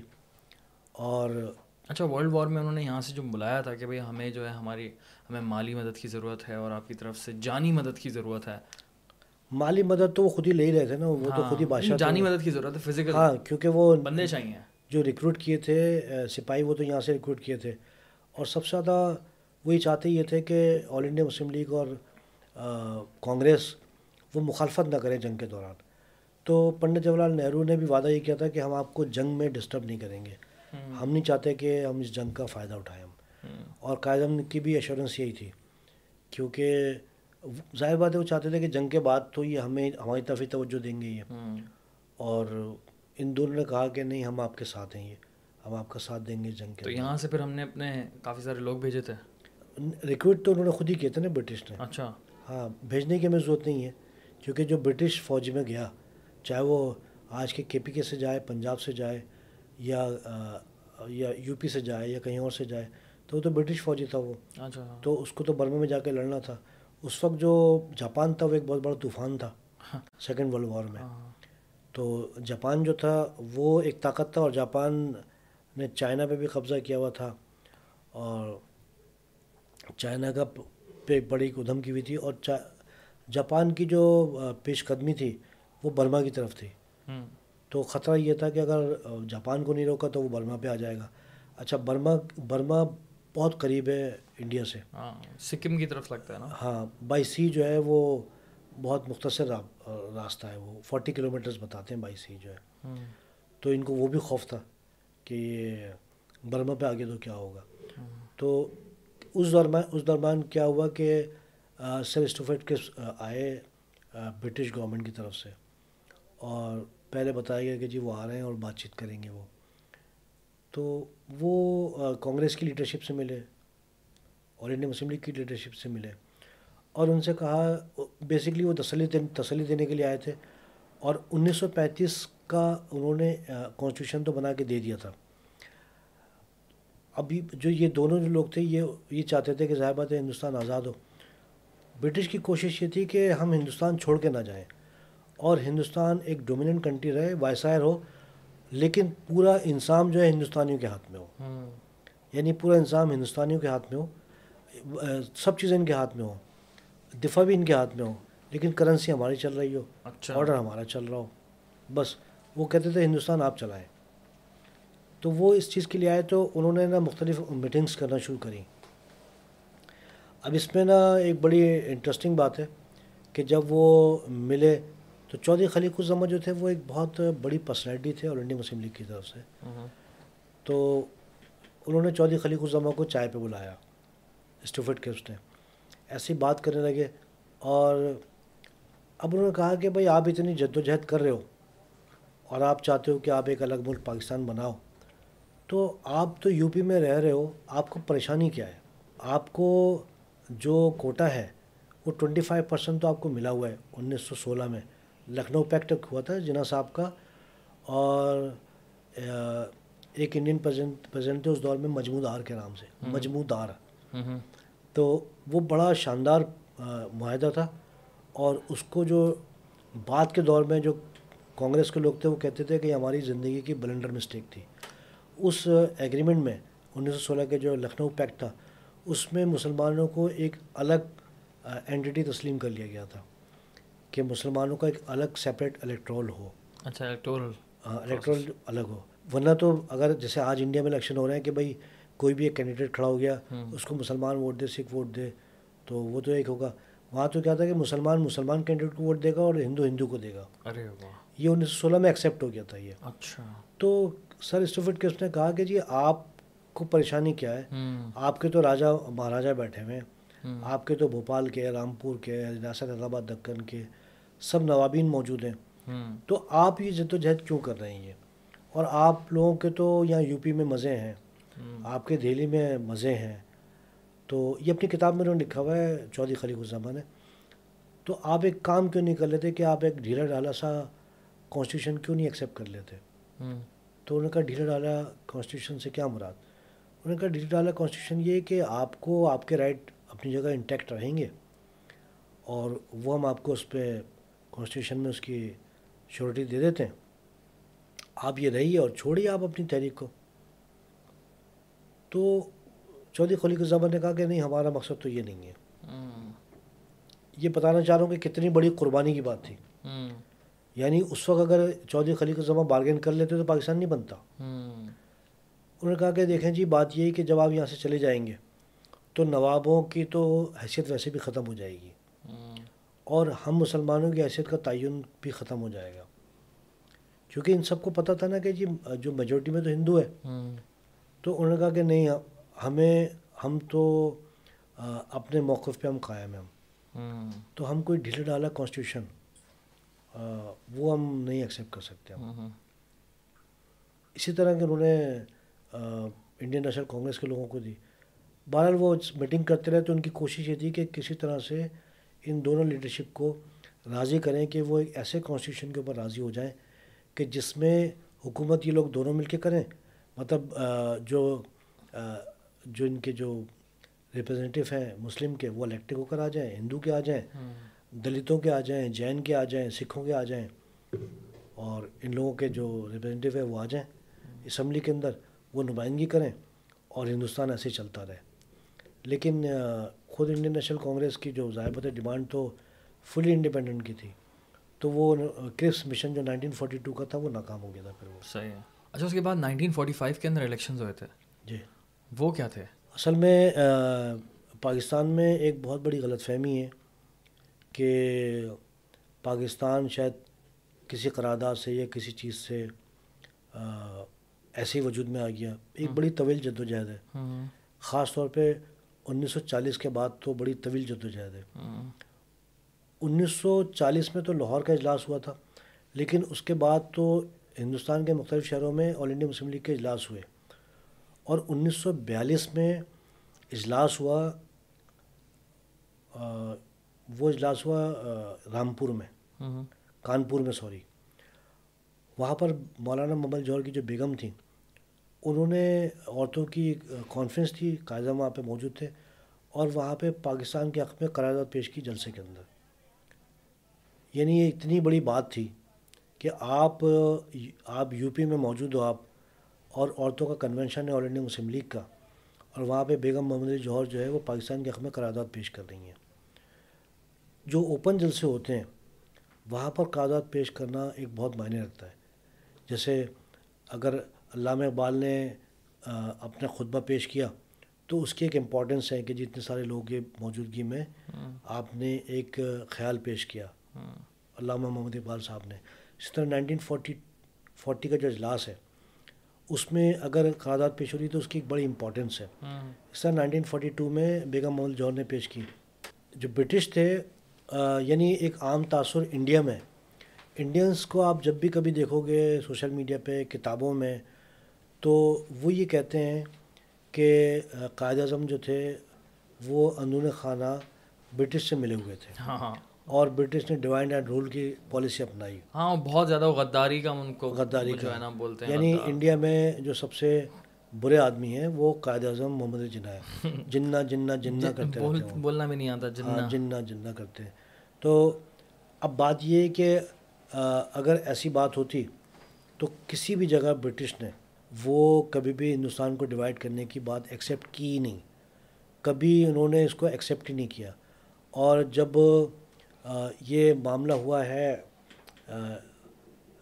الیکشن کا نائنٹین فورٹی کا فورٹی فائیو کا، اس وقت وائس رائے نے بلا کے ان سے بالکل کلیئر کہہ دیا دونوں سے انڈین نیشنل کانگریس سے اور India All India Muslim League کی قیادت سے کہ جی آپ دونوں الیکشن لڑیں۔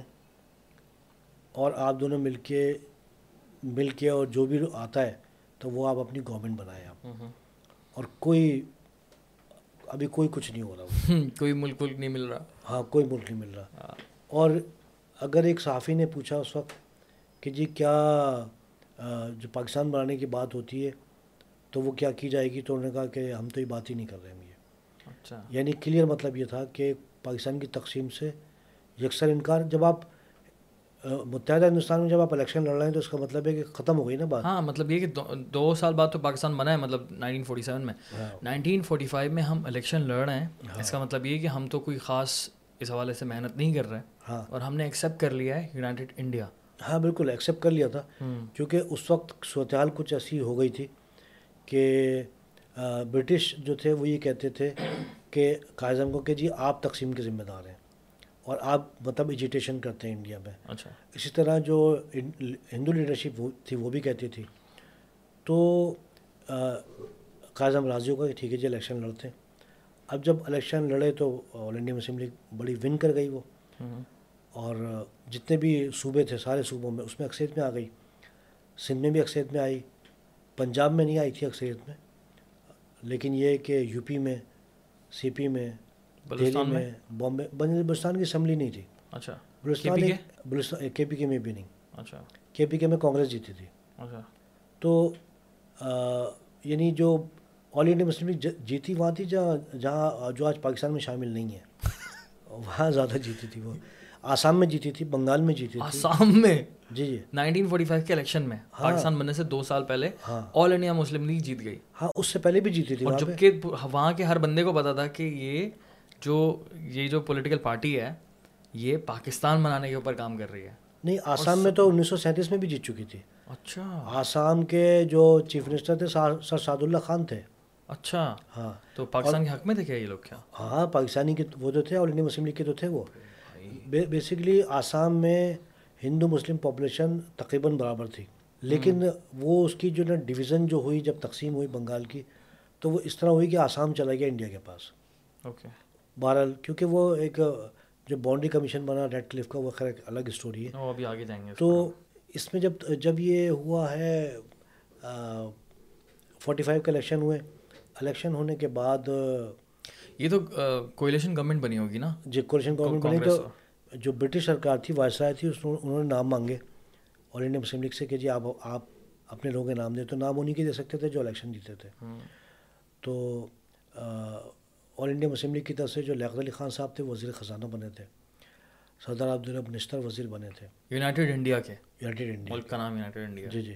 تو یہ لوگ منسٹر بنے تھے۔ اب وزیر خزانہ پورے ہندوستان کے۔ بہت بڑی بات بہت بڑی پوزیشن ہے۔ اچھا جو جو برٹش تھے چودھری خلیق الزما اور دیگر رائٹرز نے اپنی کتاب میں لکھا ہے کہ جو وائس رائے تھے انہوں نے قائزم کو یہ آفر کی تھی کہ آپ آپ جو ہے انٹیریئر منسٹر بن جائیں آپ انڈیا کے۔ اوکے پرائم منسٹر کون تھا اس وقت؟ پنڈت جواہر لال نہرو۔ نہرو۔ ہاں۔ اور سردار ولبھ بھائی پٹیل جو ہے وہ پھر انٹیریئر منسٹر بنے تھے۔ یس۔ تو بات یہ کہ جو یہ کتابوں کی حد تک ہے کہ برٹش نے وائسرائے نے کہا قائد کو کہ جی آپ آپ جو ہے انٹیریئر منسٹر بن جائیں۔ لیکن قائد انٹیریئر منسٹر نہیں بنے۔ کیونکہ ظاہر بات ہے شاید انہوں نے یہ سوچا ہو کہ جی میں میں تو ایک ملک بنانے کے لیے جا رہا ہوں تو میں انٹیریئر منسٹر کیوں بنوں؟ یہ میرا ذاتی خیال ہے یہ کہ شاید ان کے ذہن میں یہ آیا ہو۔ لیکن یہ کہ اس کی ایک بڑی لمبی اسٹوری ہے ان کے انٹیریئر منسٹر نہ بننے کی۔ لیکن ولبھ بھائی پٹیل جن کا آپ نے نام لیا وہ بھی کافی زیادہ جذباتی لیڈر تھے کانگریس کے ایکسٹریمسٹ ایکسٹریمسٹ ہے۔ ہاں۔ ظاہر بات ہے بیسکلی پاکستان بنانے میں یا بنوانے میں زیادہ کردار ولبھ بھائی پٹیل جیسے لوگوں کا ہی ہے۔ اچھا۔ کیونکہ آج وہ انڈیا کے بہت بڑے لیڈر ہیں۔ اب تو ان کا اسٹیچو بھی بن گیا ہے وہاں پہ نا۔ دنیا کا سب سے بڑا اسٹیچو ان کا جی۔ کیونکہ کیونکہ دنیا میں آئیڈیالوجی ہر دور میں چینج ہوتی ہے۔ یعنی کہیں ہر تھرٹی ایئرس بعد کہیں ہر ففٹی ایئرس بعد جرمنی میں اگر پہلے ہٹلر ہیرو تھا تو آج ہیرو نہیں ہے۔ انڈیا میں اس وقت جو گاندھی جی جو ہیں وہ کوئی ہیرو نہیں ہے وہاں نہیں گاندھی جی کے خلاف تو بڑا کوئی بہت سوشل میڈیا پہ دیکھتا ہوں ہر کوئی گالی دے رہا ہوتا ہے۔ ہمیں حیران ہوں کیا جس بندے کو لوگ فادر آف نیشن کہتے ہیں باپو کورڈ جیسے جس طرح ہم قائد اعظم بولتے ہیں ہم لوگ باپو بولتے ہیں۔ اور منا بھائی لگے رہو منا بھائی ایم بی ایس اس کے اوپر پیش کرتی تھی اور زیادہ پرانی مووی نہیں ہے۔ لیکن دس بارہ سالوں کے اندر ہی پوری کی پوری قوم کی سوچ بدل گئی۔ یہ ہے پاور آف مودی پرابلی ہاں یہ ہے پروپیگنڈا بات یہ ہے کہ یہ جو دس بارہ سال میں جو محنت کی ہے مودی سرکار نے ایکسٹریمزم کے لیے اس کا نتیجہ ہے کہ جو اپنا فادر آف دا نیشن ہے اس کو انہوں نے رگڑ کے رکھ دیا۔ اور ویسے تو جب ان کا جنوری نائنٹین فورٹی ایٹ میں مرڈر ہوا تھا گاندھی جی کا نتھو رام گوڈسے نے کیا تھا۔ تو اس وقت ہی جو ہے ماچس کی تیلی دکھا دی گئی تھی انڈیا کو کہ بھائی آگے انڈیا میں کبھی بھی یہ چیز اٹھ سکتی ہے یہ۔ تو اب نتھو رام گوڈسے کے جو سوچ کے لوگ تھے وہ انڈیا میں موجود تھے وہ آہستہ آہستہ بڑھتے رہے۔ اب جو یہ جو بھارتیہ جنتا پارٹی ہے۔ اس پر ہم بات کریں گے۔ بابا ابھی ہم جو ہے نا وہ اس کی بات کرتے ہیں۔ کیا کہتے ہیں؟ یہ جو جوائنٹ ان کا وہ جوائنٹ گورنمنٹ جو جو گورنمنٹ ان کی بنی لیاقت علی خان صاحب کی تو یہ چلتی تو رہی لیکن لیاقت علی خان صاحب جو تھے انہوں نے کیا کرا کہ جیسے ہی وزیر خزانہ بنے انہوں نے لینڈ ریفارمز کر دیں اور انہوں نے جو ہے وہ ٹیکسز وغیرہ لگائے جو بڑے سرمایہ دار تھے ان پہ۔ تو جو ہندو سرمایہ دار تھے ان کی چیخیں نکل گئی اور انہوں نے کہا کہ جی ہندوستان کو ضرورت ہے اور آپ آپ زیادہ پیسے والے ہو تو آپ ٹیکس دو آپ۔ تو جو ہندو سرمایہ دار تھے جو انویسٹر تھے بڑے بڑے جو بلینرس تھے وہ پھر کانگریس سے کہتے کہ یہ آپ نے کیا بندہ لگا دیا یہ؟ کہ جو جس نے کہ ہمارا بیڑا غرق کر دیا ہے۔ لیکن ضائع ہے کانگریس کچھ کر نہیں سکتی تھی لیاقت کیونکہ لیاقت علی خان کوئی کرپشن تو نہیں کر رہے تھے۔ وہ جو ٹیکس تھا وہ تو انڈیا کے خزانے میں جا رہا تھا۔ لیکن لیاقت علی خان صاحب نے جو ریفارمس کرنا شروع کری انڈسٹریز کے لیے ایگریکلچر کے لیے لینڈ کے لیے اور معیشت کے لیے تو وہ جو ہے ان کو بڑا ڈر لگنے لگا کہ یہ کیا معاملہ ہے یہ۔ اور اپنی ٹھیک ٹھاک انہوں نے پرفارم کیا لیاقت علی خان صاحب نے۔ اچھا جب یہ کر رہے تھے یہ بیسکلی جو نائنٹین فورٹی فائیو کا الیکشن تھا یہ آگے چلا ہے نائنٹین فورٹی سکس تک چلا ہے یہ۔ حکومت؟ الیکشن تین چار مہینے میں پورا ہوا تھا۔ اچھا۔ ہاں اور یہ دونوں گورنمنٹ نہیں بنا رہے تھے یہ۔ اچھا۔ یہ دونوں گورنمنٹ بنانے پہ راضی نہیں تھے کیونکہ الیکشن تو ہو گئے تھے۔ آل انڈیا مسلم لیگ نے جو الیکشن لڑا تھا وہ صرف یہ ثابت کرنے کے لیے لڑا تھا کہ کہ دیکھیں ہماری جو ہے نا پاپولیٹی کیا ہے اور عوامی مینڈیٹ کیا ہے۔ اوکے تو بہرحال یہ گورنمنٹ انہوں نے بنائی بناتے رہے معاملہ چلتا رہا اور ان کے ڈسپیوٹ ہوتا رہا۔ آپس میں منسٹریز میں ہوتا رہا لیڈرشپ میں ہوتا رہا سب کچھ معاملہ چلتا رہا۔ چلتے چلتے سولہ دسمبر نائنٹین فورٹی سکس یہ جو سولہ سوری سولہ اگست نائنٹین فورٹی سکس یہ سولہ اگست نائنٹین فورٹی سکس جو ہے ایک سال پہلے بالکل پاکستان سے۔ ہاں ایک سال پہلے۔ یہ وہ یہ وہ تاریخ ہے یا وہ واقعہ ہے کہ جو قائم پاکستان کی بنیاد بنا۔ اچھا۔ جی۔ یعنی پاکستان کبھی بھی نہیں بنتا کہ اگر یہ جو وقت آیا۔ معاملہ یہ تھا کہ انہوں نے آل انڈیا مسلم لیگ نے انہوں نے ڈائریکٹ ایکشن ڈے منایا کہ جی ہمیں اپنے مطالبے پورے کرنے ہمیں ہمیں اپنے اپنی ڈیمانڈس پوری کرنی ہے ڈیمانڈ سے بات کیا تھا انہوں نے کہا کہ مطلب یہ کہ ہمیں ہمارے مطالبے پورے کرے جائیں۔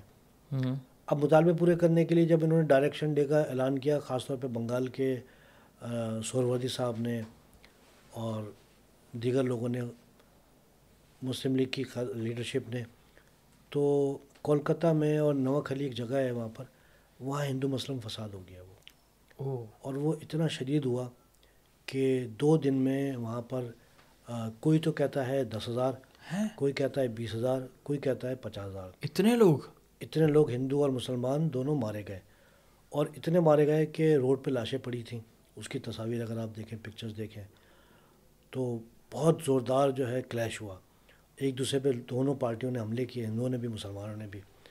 یہ جب نیوز ملی لارڈ ماؤنٹ بیٹن کو تو وہ بڑے پریشان۔ مطلب یہ اب کیریکٹر آتا ہے ہمارا لارڈ ماؤنٹ بیٹن۔ جی جی لارڈ ماؤنٹ بیٹن تو بہت بڑا کردار ہے۔ ہاں۔ کیونکہ لارڈ ماؤنٹ بیٹن کی جو بیگم صاحبہ تھیں وہ جو تھیں وہ معشوقہ تھیں پنڈت جواہر لال نہرو کی۔ کہتے ہیں یہ بات آئی نو اس میں کتنی سچائی ہے۔ دیکھیں نا اتنی کتابوں میں ریفرنس ہے۔ ہاں۔ اتنا لکھا ہے۔ اور کبھی کسی برٹش رائٹر نے اس کو ڈینائی بھی نہیں کیا۔ ورنہ کوئی بھی برٹش رائٹر لکھتا نا کہ بھائی یہ فیک اور یہ ہاں۔ تو کوئی اس پہ سوال مطلب سائلنٹ ہوتے ہیں لوگ۔ اینی وے خیر یہ بھی ٹاپک نہیں ہے یہ۔ تو یہ جو ہنگامے ہوئے تو یہ ہنگامے بڑھے۔ جب یہ ہنگامے وہاں پر ہو رہے تھے تو اس کے ساتھ ہی لاہور میں ہنگامے شروع ہو گئے اور پنڈی میں ہنگامے ہوئے۔ اوہ یہاں سے مسلمانوں کا رد عمل شروع ہو گیا۔ جی جی۔ کیونکہ یہ نیوز یہاں پر آئی تھا۔ ہاں۔ خیر یہاں پہ جو پولیس اور فوج تھی اس نے کنٹرول کرنے کی کوشش کی۔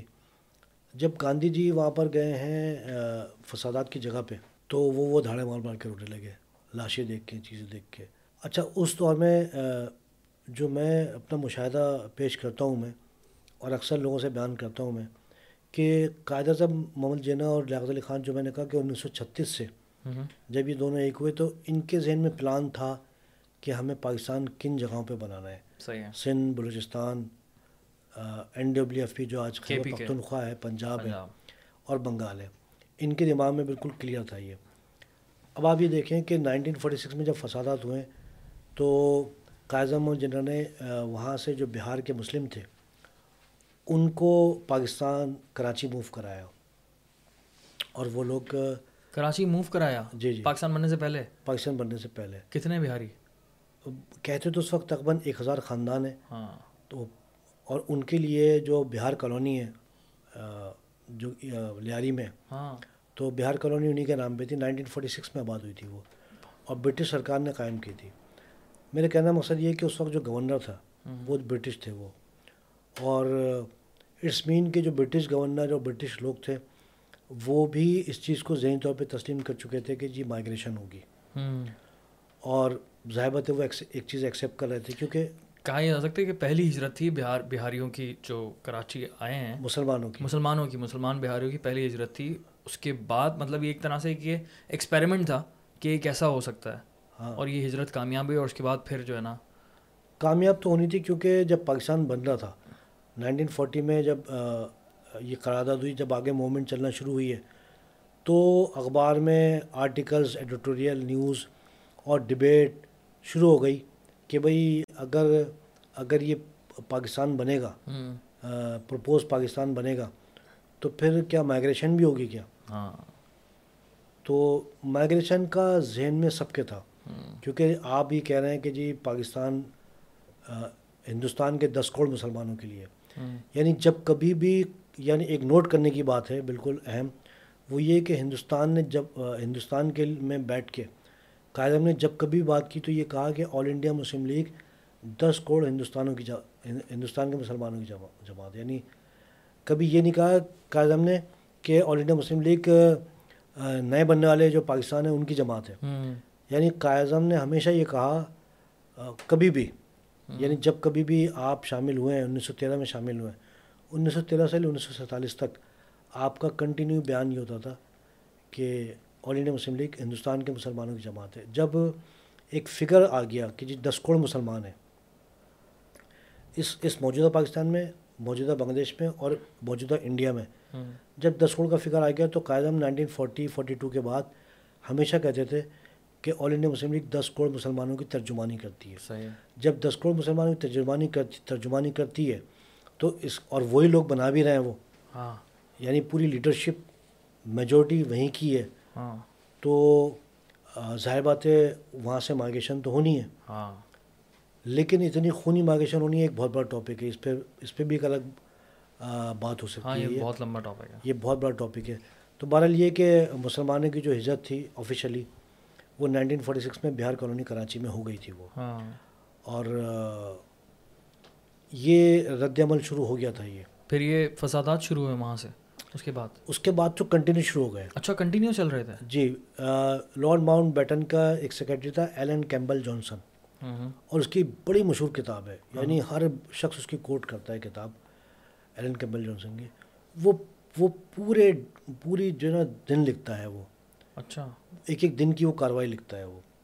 اور وہ پورا بتاتا ہے کہ اب کیا ہوا اور تب کیا ہوا اور یہ کیا ہوا وہ پورا۔ تو وہ یہ بتاتا ہے کہ جی جب یہ نو خلی میں فورٹی سکس میں جب ہوئے تو لارڈ ماؤنٹ بیٹن کو بڑی فکر تھی کہ اب آگے ہندوستان کیسے چلے گا۔ تو قائزم کی جب ملاقات ہوئی تھی لارڈ ماؤنٹ بیٹن سے اور جب یہ بہار کے جب فسادات ہوئے مسلمانوں کے ساتھ تو قائزم نے کہا کہ آپ نے دیکھ لی کہ کیا ہو رہا ہے بہار کے اندر؟ اب بتائیں کہ کیا اس طرح رہا جا سکتا ہے؟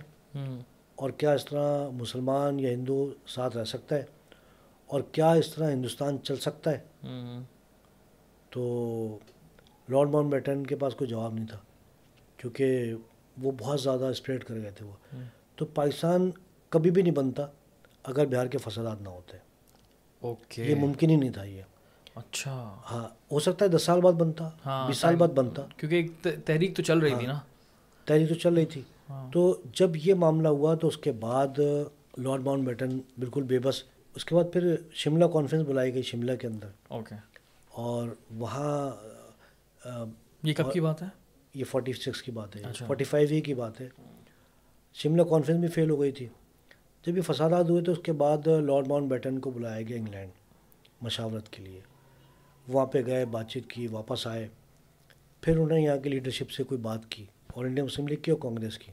اور ظاہر بات ہے ان کو کچھ ایک ایک پلان پرپوز کیا ہوگا۔ مے نائنٹین فورٹی سیون میں یعنی پورا جو فیب کا مہینہ ہے فروری نائنٹین فورٹی سیون مارچ یہ بڑے فسادات کا سال تھا یہ۔ بہت زیادہ۔ اور جو پنڈی تھا یہ ہندو اکثریت کا علاقہ تھا یہ۔ اچھا۔ تو یہاں ہندوؤں کا بڑا قتل عام ہوا تھا ادھر۔ اور لاہور میں؟ لاہور میں بہت ہوتا کیونکہ لاہور میں ہندو اور مسلمان برابر کی پاپولیشن تھی۔ کوئی بھی آپ شہر فیصل آباد؟ فیصلہ آباد میں بھی جتنے بھی شہر تھے نا ہاں۔ یعنی پنجاب کے شہر ہوں یا سندھ کے شہر ہوں مثال کے طور پہ کراچی ہے یا حیدرآباد ہے یا شکارپور ہے۔ ہاں۔ یہ تین شہر جو تھے یہ یہ ہندوؤں کے شہر تھے یہ۔ مسلمان کراچی بھی نا؟ کراچی بھی حیدرآباد بھی اور شکارپور بھی۔ اوکے حیدرآباد میں جو تصویریں دکھائی جاتی ہیں حیدرآباد کی ستر سال پرانی اسی سال پرانی کہ جی یہ پرانے گھر بنے ہوئے۔ ابھی ہم نے دیکھے ہیں جی وہ سب جو گھر ہیں وہ ہندوؤں کے ہوتے تھے۔ ہاں سندھی ہندو۔ سندھ ہندو کے کیونکہ حیدرآباد جو تھا وہ امیر لوگوں کا تھا۔ امیر مسلمان بھی اور امیر ہندو بھی۔ حیدرآباد ان کا شہر تھا۔ حیدرآباد کوئی غریبوں کا شہر نہیں تھا۔ اچھا۔ حد تو یہ کہ حیدرآباد میں شام چھ بجے کے بعد کوئی بھی ریڈی والا کوئی بھی بندہ آ نہیں سکتا تھا۔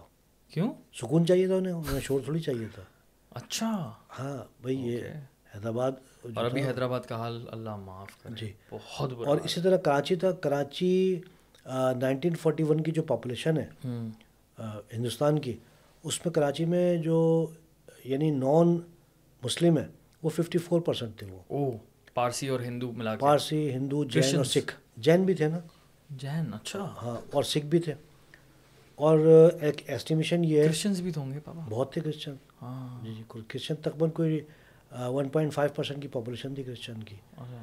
تو ایک ایسٹیمیشن یہ ہے کہ نائنٹین فورٹی سیون تک یہاں جو نان مسلم تھے کراچی میں وہ لگ بھگ کوئی fifty eight two sixty percent ہو گئے تھے۔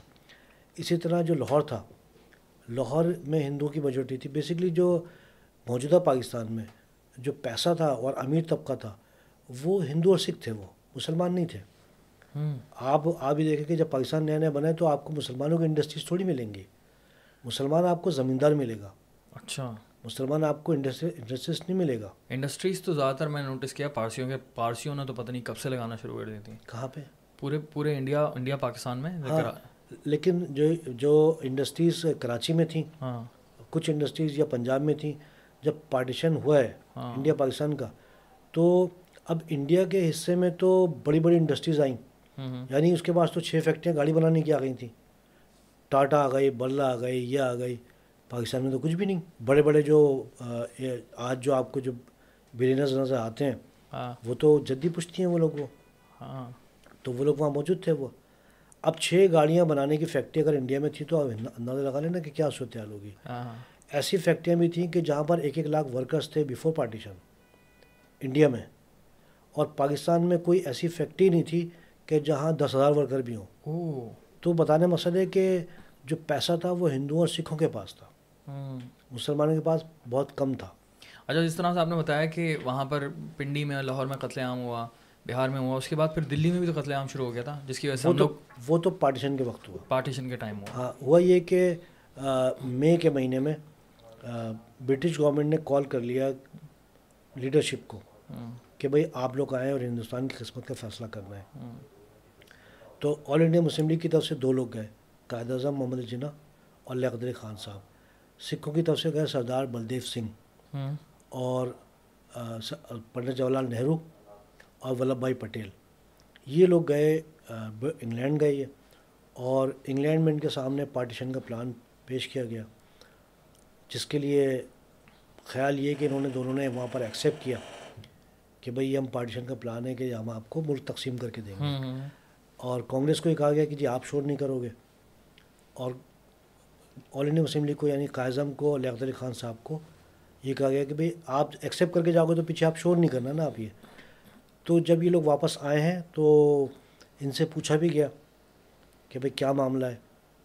تو تین جون نائنٹین فورٹی سیون کو ایک تو lord Mount lord Mountbatten بھی گئے ہوئے تھے، یہ واپس آئیں یہ۔ اور واپس آنے کے بعد انہوں نے ان لوگوں کی دوبارہ میٹنگ طلب کی کانگریس کے لوگوں کی سکھ لیڈروں کی اور آل انڈیا مسلم لیگ کے لوگوں کی۔ اور پھر انہوں نے ان سے انڈرٹیکنگ لی ان لوگوں سے۔ انڈرٹیکنگ مینس کہ یہ ایگریمنٹ کیا کہ یہ اس برٹش پلان جو ہے پارٹیشن پلان اس کو ایکسیپٹ کرتے ہیں۔ اور تین جون نائنٹین فورٹی سیون کو لارڈ ماؤنٹ بیٹن نے یہ اعلان کر دیا کہ جی چودہ اگست یا پندرہ اگست نائنٹین فورٹی سیون کو ہندوستان تقسیم ہو جائے گا۔ اس سے پہلے جو برٹش پرائم منسٹر تھے جب یہ ڈیلیگیشن گیا تھا اور لارڈ ماؤنٹ بیٹن وہاں پر تھے تو انہوں نے وہاں پر برٹش پارلیمنٹ میں جسے اردو میں دالوم کہتے ہیں وہاں پہ وزیر اعظم ایٹلی نے اعلان کر دیا تھا کہ ہم ہندوستان کو جون نائنٹین فورٹی ایٹ تک آزاد کر دیں گے۔ جون نائنٹین فورٹی ایٹ کی ڈیٹ دی گئی تھی۔ اور ان لوگوں سے جو یہ جو لیڈرشپ ہے ان کو بھی جون نائنٹین فورٹی ایٹ کی ڈیٹ دی گئی تھی۔ اب اعلان ہو رہا ہے جون نائنٹین فورٹی سیون میں۔ اور جون نائنٹین فورٹی ایٹ کا مطلب تھا کہ پورا ایک سال مل رہا ہے۔ اب اس جو میں میں نے اب تک اس چیز کو جو سمجھا ہے اور میں نے جو اس کا مشاہدہ کیا ہے وہ یہ کہ مجھے لگتا ہے کہ برٹش جو رولر تھے برٹش انگلینڈ میں بیٹھے ہوئے ان کی شاید تھنکنگ مجھے نظر آتی ہے کہ جب یہ برٹش کا پلان ڈسکلوز ہوگا نائنٹین فورٹی ایٹ تک کا۔ تو جو بھی اس کی امپلیکیشن جو اس کی ریٹیلیشن وہ ہوگی وہ سامنے نظر آ جائے گی۔ تو ہو سکتا ہے کہ پارٹیشن نہ ہو۔ یہ میری اپنے ذاتی مشاہدہ ہی ہے کیونکہ ایک سال کا ٹائم بہت ٹائم تھا۔ لیکن جب یہ لارڈ ماؤنٹ بیٹن آئے ہیں تو انہوں نے فوراً اعلان کر دیا کہ جی تین جون نائنٹین فورٹی سیون کو کہہ رہے ہیں کہ چودہ اگست نائنٹین فورٹی سیون کو انڈیپینڈنس ہو جائے گا یہ۔ جب انہوں نے ریڈیو پہ خطاب کیا تو اس کے بعد پھر پنڈت جواہر لال نہرو نے بھی خطاب کیا پھر قائد نے بھی خطاب کیا۔ جی دونوں نے خطاب کیا یہ۔ اچھا۔ اب تین جون نائنٹین فورٹی سیون سے لے کے اور چودہ اگست تک لگ بھگ کوئی نائنٹی ڈیز ملے صرف۔ ہاں۔ اب نائنٹی ڈیز میں تو ایک گھر بھی نہیں بنتا۔ ہاں۔ نائنٹی ڈیز میں تو کوئی بندہ اگر ٹو ہنڈریڈ یا کوئی سا بھی گھر بنانا چاہے تو وہ گھر نہیں تعمیر ہوتا نائنٹی ڈیز میں اور کچھ بھی نہیں ہوتا نائنٹی ڈیز میں۔ تو یہ اتنا تیزی سے ہوا کہ بعض رائٹرز جو ہیں انڈیا کے بھی اور جو کرٹکس ہیں برٹش وہ کہتے ہیں کہ لارڈ ماؤنٹ بیٹن نے جو اتنا ارلی اعلان کر دیا تو اس نے جو نا ایک پینک پیدا کر دیا انڈیا میں۔ اور جو پہلے اعلان تھا نائنٹین فورٹی ایٹ کا جون کا وہ ایک ریلیکسیشن والا پلان تھا۔ تو وہ پینک میں کیا ہوا کہ جی تارا سنگھ بھی کھڑے ہو گئے اور اور لوگ بھی کھڑے ہو گئے کہ ہم تو دھرتی ماں کو تقسیم نہیں ہونے دیں گے۔ تارا سنگھ کون ہے یہ؟ ماسٹر تارا سنگھ یہ سکھوں کے لیڈر تھے پنجاب میں۔ اچھا۔ یہ خود ایک بہت بڑا کردار ہے یہ۔ اچھا۔ ہاں۔ ہاں۔ تو یہ انہوں نے جب اعلان کیا تو پھر اعظم نے انہوں ان لوگوں نے بھی اعلان کیا اور دونوں نے اس کے اوپر سائن کیے اور اس کے بعد پندرہ جولائی نائنٹین فورٹی سیون کو Indian act nineteen thirty five جو لاگو تھا اس وقت اس میں امینڈمنٹ کی گئی۔ اور independence act nineteen forty seven کو شامل کیا گیا۔ تو پاکستان ایک ایکٹ کے ذریعے وجود میں آیا۔ پاکستان ایک قانون کے ذریعے وجود میں آیا۔ اور پاکستان اور انڈیا یہ دونوں ڈومیننٹ کنٹری تھے یہ۔ یعنی بعض لوگ سمجھتے ہیں نا کہ ہم ہم نے آزادی لی وہ کہتا ہے جی ہماری وجہ سے ہوئی ہماری یہ ہوئی۔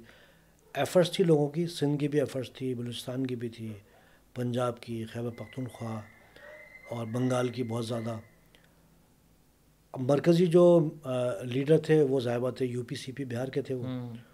تو وہ لیڈ کر رہے تھے۔ لیکن مرکزی مرکزی لیڈر جہاں کے تھے فار ایگزامپل دلی کے تھے تو دلی کیوں نہیں آیا پاکستان میں؟ دراصل جب یہ جب یہ تحریک چل رہی تھی تو دلی جو ہے وہ ہمیشہ سے جغرافیکلی جو ہے پنجاب کا حصہ رہا ہے۔ دلی۔ اور کسی کے نا ذہن میں نہیں تھا کہ دلی نہیں ملے گا مسلمانوں کو کیونکہ دلی مسلمان اکثریت کا شہر تھا۔ ہاں ہاں بالکل۔ یعنی دلی کے لیے معاملہ یہ تھا۔ لاکھوں تو دلی والے ہم لوگ یہاں پر آباد ہیں کراچی میں اور پورے پاکستان میں۔ جی جس طرح کراچی ہندو اکثریت کا شہر تھا تو دلی مسلمان اکثریت کا شہر تھا۔ تو جو دلی کے لوگ تھے وہ یہ تصور کر سک کرتے تھے اور ان کو کہا جاتا تھا سردار عبدالمنستر آپ بھی دیکھیں کہ بلی ماران دلی میں آل انڈیا مسلم لیگ کا ہیڈ کوارٹر تھا۔ بلی ماران تھا؟ جی جی۔ اماں کا گھر جہاں پر ہے؟ جی یعنی بلی ماران میں آل انڈیا مسلم لیگ کا ہیڈ کوارٹر انیس سو چھ سے انیس سو سینتالیس تک کہاں رہا۔ بلی ماران میں ہی تھا نا اماں کا بابو ان لوگوں کا جی جی۔ اب انیس سو چھیالیس انیس سو چھ سے انیس سو سینتالیس تک جو آل انڈیا مسلم لیگ کا ہیڈ کوارٹر دو جگہ رہا۔ پہلے تو رہا علی گڑھ میں اور اس کے بعد رہا دلی میں۔ اب آپ دیکھیں کہ اتنا رہا کہ قائزم نے لگ بھگ جب انگلینڈ سے واپس آئے تو قائزم نے کوٹی خرید لی تھی وہاں پہ دلی میں۔ اور ان کی کوٹی کا نمبر تھا ten Aurangzeb road Aurangzeb road Lahore Delhi. اچھا۔ دس نمبر اورنگزیب روڈ اب وہ چینج ہو گیا نام وہاں پر۔ ہاں۔ لیاقت خان کی بھی کوٹھی وہاں پر تھی۔ اچھا۔ گل رانا تو جو دلی جو تھی وہ تو دلی تو آل انڈیا مسلم لیگ کا ہیڈ کوارٹر اور پاکستان میں۔ آل انڈیا مسلم لیگ کا ہیڈ کوارٹر ہاں۔ اور وہ آیا ہی نہیں پاکستان کے اندر۔ جب سردار عبداللہ نشتر ہمارے بڑے بتاتے ہیں تایا وغیرہ کہ جب آل انڈیا مسلم لیگ کے لوگ جلسے کرتے تھے تو وہ یہی کہتے تھے کہ دلی کے لوگوں یہ دلی پاکستان دلی تک ہوگا۔ تو وہ بڑے چوڑے رہتے تھے دلی کے لوگ۔ ابا نے بھی یہ بتایا تھا جی جی۔ کہ وہ تو اس میں سکون میں تھے کہ بھائی ہو جائے گا چودہ اگست کو ہم تو گھر میں رہیں گے۔ ہاں گھر میں یہاں کوئی مسئلہ نہیں ہوگا یہ تو ہم یہ پاکستان میں ہی جائے گا۔ اصل میں بات یہ کہ جو جو بڑا ایک افسوسناک معاملہ رہا وہ یہ رہا کیونکہ آج آپ دیکھو نا کہ آج جو مذاق اڑایا جاتا ہے یہاں پاکستان میں کہ بھائی تم تو یو پی میں سی پی میں بہار میں دلی میں تھے اور تم وہاں بیٹھے ہوئے پاکستان کی تحریک چلا رہے تھے تمہارے بڑے۔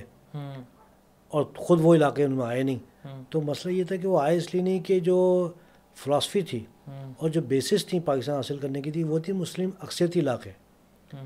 اب اسی مسلم اکثریتی کے علاقوں کی وجہ سے کانگریس نے پھر پنجاب کی تقسیم کا مطالبہ کیا پھر بنگال کی تقسیم کا مطالبہ کیا۔ اس میں پھر آسام چلا گیا۔ تو جو جو لاجک بن رہی تھی حالانکہ یہ لاجک تو نائنٹین فورٹی میں بھی کلیئر ہو گئی تھی۔ لیکن کم از کم یہ یہ آثار تھے کہ شاید دلی جو ہے وہ پاکستان میں شامل ہو جائے۔ لیکن دلی نہیں ہوا۔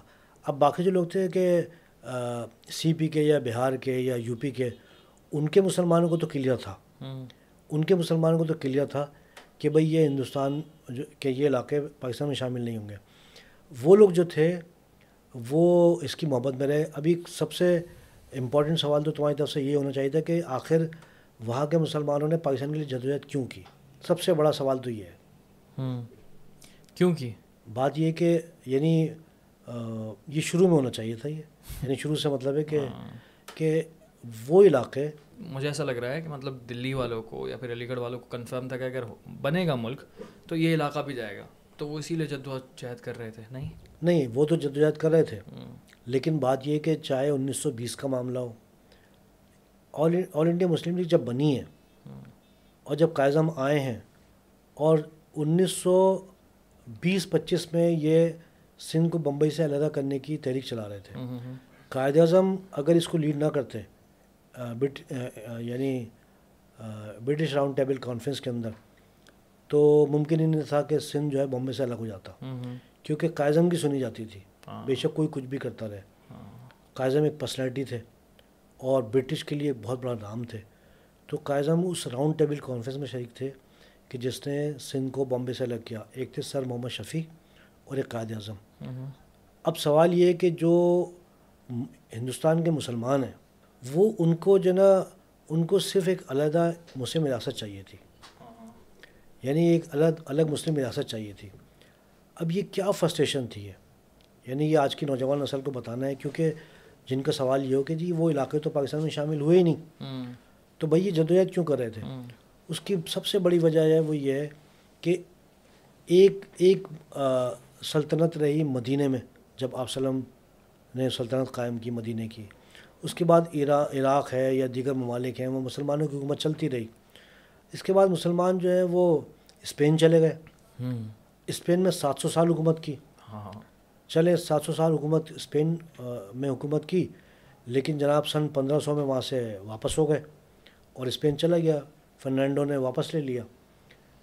لیکن اس کے بعد جو آج کے عرب ممالک ہیں مصر ہے سوڈان ہے سعودی عرب ہے جتنے ممالک ہیں ان کا یہاں پر مسلمانوں کی حکومت تھی اور پھر یہ تھی سلطنت عثمانی کے نام سے۔ پھر ہندوستان میں مسلمانوں کی حکومت تھی۔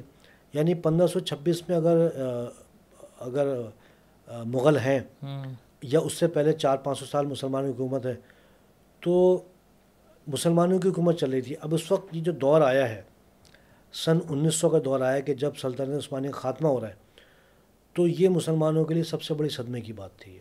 صحیح۔ اسی لیے مولانا محمد جوہر اور جتنے بھی مسلم اکابرین تھے وہ اس کے لیے اتنے فکر مند تھے کیونکہ ان کو لگ رہا تھا کہ جی مسلمانوں کی تو اب زندگی ختم ہو رہی ہے۔ وہ جو مسلمان تھے ہندوستان کے اب انہیں یہ لگ رہا کہ یہاں تو اب برٹش آ گیا اور اب یہاں پر جو ڈیموکریٹک نظام چلے گا جس میں کہ جس میں کہ اکثریت کی حکومت ہوتی ہے تو یہاں بھی مسلمان کی حکومت نہیں ہوگی۔ تو ان کی کوشش یہ تھی کہ کوئی ایک مسلم ریاست قائم ہو جائے۔ اچھا۔ یعنی ساری جگہ تو مسلم ختم ہو رہا ہے۔ ہاں۔ اچھا ان کی سوچ کوئی پنجابی پختون مہاجر یا سندھی بلوچ یہ کوئی سوچ تھی نہیں نا ان کی۔ ہاں۔ انہیں قائزم کو پتہ تھا کہ یہاں سندھی ہیں قائزم کو پتہ تھا یہاں پنجابی ہیں۔ ہاں۔ قائزم کو پتہ تھا بنگالی ہیں۔ ہاں۔ لیکن ان کی سوچ تھی ہی نہیں ہے اب مولانا محمد جوہر جو ہیں وہ اتنی جد و جہد کر رہے ہیں۔ وہ کسی پنجابی پٹھان یا مہاجر یا بلوچ یا سندھی کے لیے تھوڑی کر رہے تھے وہ۔ اردو اسپیکنگ تھے وہ؟ رام پور کے تھے۔ اچھا۔ تو کہنا مقصد ہے کہ وہ تو وہ محنت کر رہے تھے وہ۔ یہ جو مسلمان تھے کہ جنہیں یہ پتہ تھا کہ ہمارے حصے میں پاکستان نہیں بنے گا۔ لیکن وہ پاکستان بنانے کے لیے کام کر رہے تھے وہ۔ ہاں۔ وہ اس لیے کر رہے تھے کہ ان کی شدید خواہش تھی کہ یار ہماری تو سب طرح سے حکومت ختم ہو گئی۔ پوری دنیا سے۔ پوری دنیا سے ہماری حکومت ختم ہو گئی۔ ہاں۔ ہماری تو صرف سعودی عرب چھوڑا تھا انہوں نے۔ ہاں۔ شاہ سعود یعنی ابن سعود کے ہاتھ میں دیکھے باقی وہاں انہوں نے حکومت چھوڑی تھی۔ سب جگہ حکومت ختم۔ برٹش کے کنٹرول میں آ گئی۔ فلسطین چلا گیا۔ بیت المقدس چلا گیا۔ تو مسلمان تو فرسٹریٹڈ ایک دم۔ اب یہاں سے ہندوستان میں جو آٹھ سو سال حکومت تھی وہ بھی ختم ہو چکی تھی اٹھارہ سال۔ تو یہ پاکستان جو تھا مسلمانوں کی ایک فرسٹریشن تھا۔ اور اس کو وہی سمجھ سکتے ہیں جو اس دور کے لوگ تھے۔ اب آپ یہ دیکھیں کہ یعنی ایک عجیب سی بات ہے کہ مولانا مولانا اسماعیل سید اسماعیل شہید وہ جناب جب رنجیت سنگھ کی گورنمنٹ ہے اور وہ وہاں سے مجاہدین لے کے چلتے ہیں دہلی سے۔ وہ پہنچتے ہیں راجستھان ٹونک ریاست۔ اور ٹونک ریاست سے وہ مناباؤ کے راستے سندھ میں آتے ہیں۔ اور وہ کیوں آتے ہیں کہ سندھ والوں سے کہتے ہیں اس وقت میران سندھ سے کہ بھائی ہم آپ کی مدد کے لیے آئے ہیں۔ تو اس وقت بھاولپور کے جو نواب تھے تو یہ لوگ تو کوئی پھڈا فساد نہیں چاہتے تھے ان سے رنجیت سنگھ سے۔ ہاں، ہاں۔ تو انہوں نے کہا کہ نہیں جی ہم ہم تو کچھ بھی نہیں چاہتے ہم تو یہ یہ دراصل آئے تھے پشاور کے لیے۔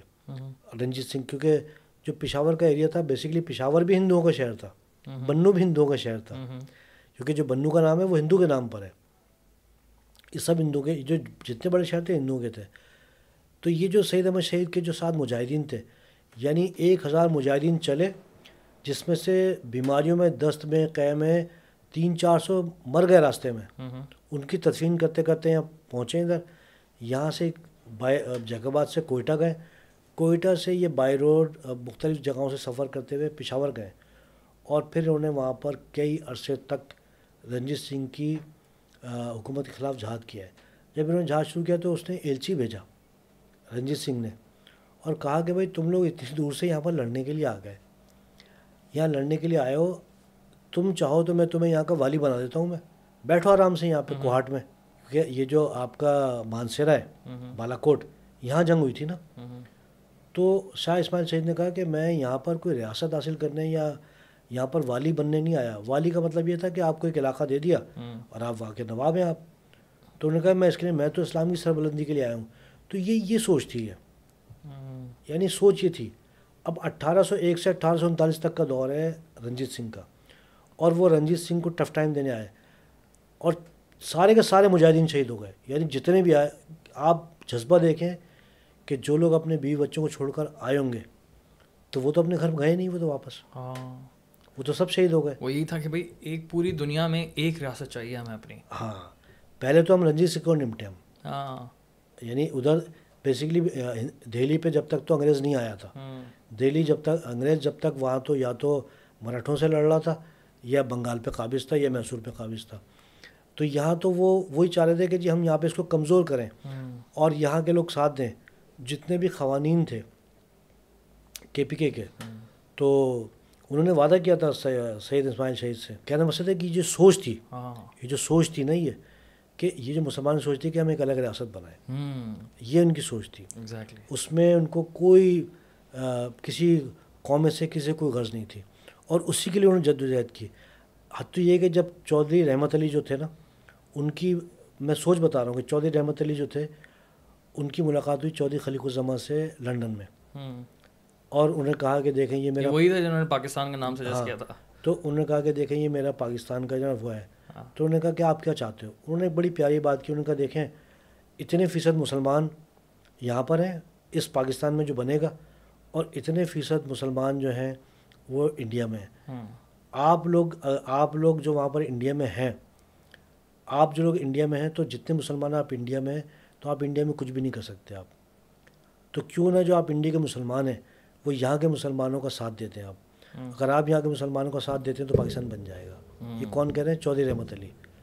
تو سوچ کیا تھی کہ ہمیں ایک الگ ریاست چاہیے۔ میرا سوال یہ ہے آخری اور جو کہ بڑی مشہور تھیوری ہے زیادہ تر انڈینس کی طرف آتی ہے کہ یار اور انڈین مسلمس کی طرف سے بھی آتی ہے اور کافی سارا جو کرٹکس ہے نا، ان کی طرف سے آتی ہے کہ بھائی، اگر ہندوستان آزاد نہ ہوتا، اس طرح سے ڈیوائڈ نہ ہوتا اور ایک ہی ملک رہتا، اکھنڈ بھارت یونائٹیڈ انڈیا جس میں پاکستان، ہندوستان، بنگلہ دیش تینوں ایک ہی ملک ہوتے، تو مسلمان پاور میں ہوتے۔ کیونکہ بنگلہ دیش میں مسلمان، پاکستان کے مسلمان انڈیا کے مسلمان زیادہ پاور میں ہوتے ہیں سو مسلمانوں کے پاس بھی کافی حد تک پاور ہوتی مطلب one third at least power ہوتی۔ اس پر آپ کا کیا اوپینین ہے؟ دیکھیں، بات یہ کہ جو آج موجودہ موجودہ علاقے ہیں۔ یعنی جو بنگلہ دیش ہے وہ بنگال ہوتا اور یہ جو پروونس یہاں پر موجود ہیں سندھ موجود ہے بلوچستان موجود ہے این ڈبلیو ایف پی جو پہلے ہوتا تھا جو اب یہاں پہ کے پی کے کہلاتا ہے خیبر پختونخوا یہ موجود ہے اور پنجاب موجود ہے۔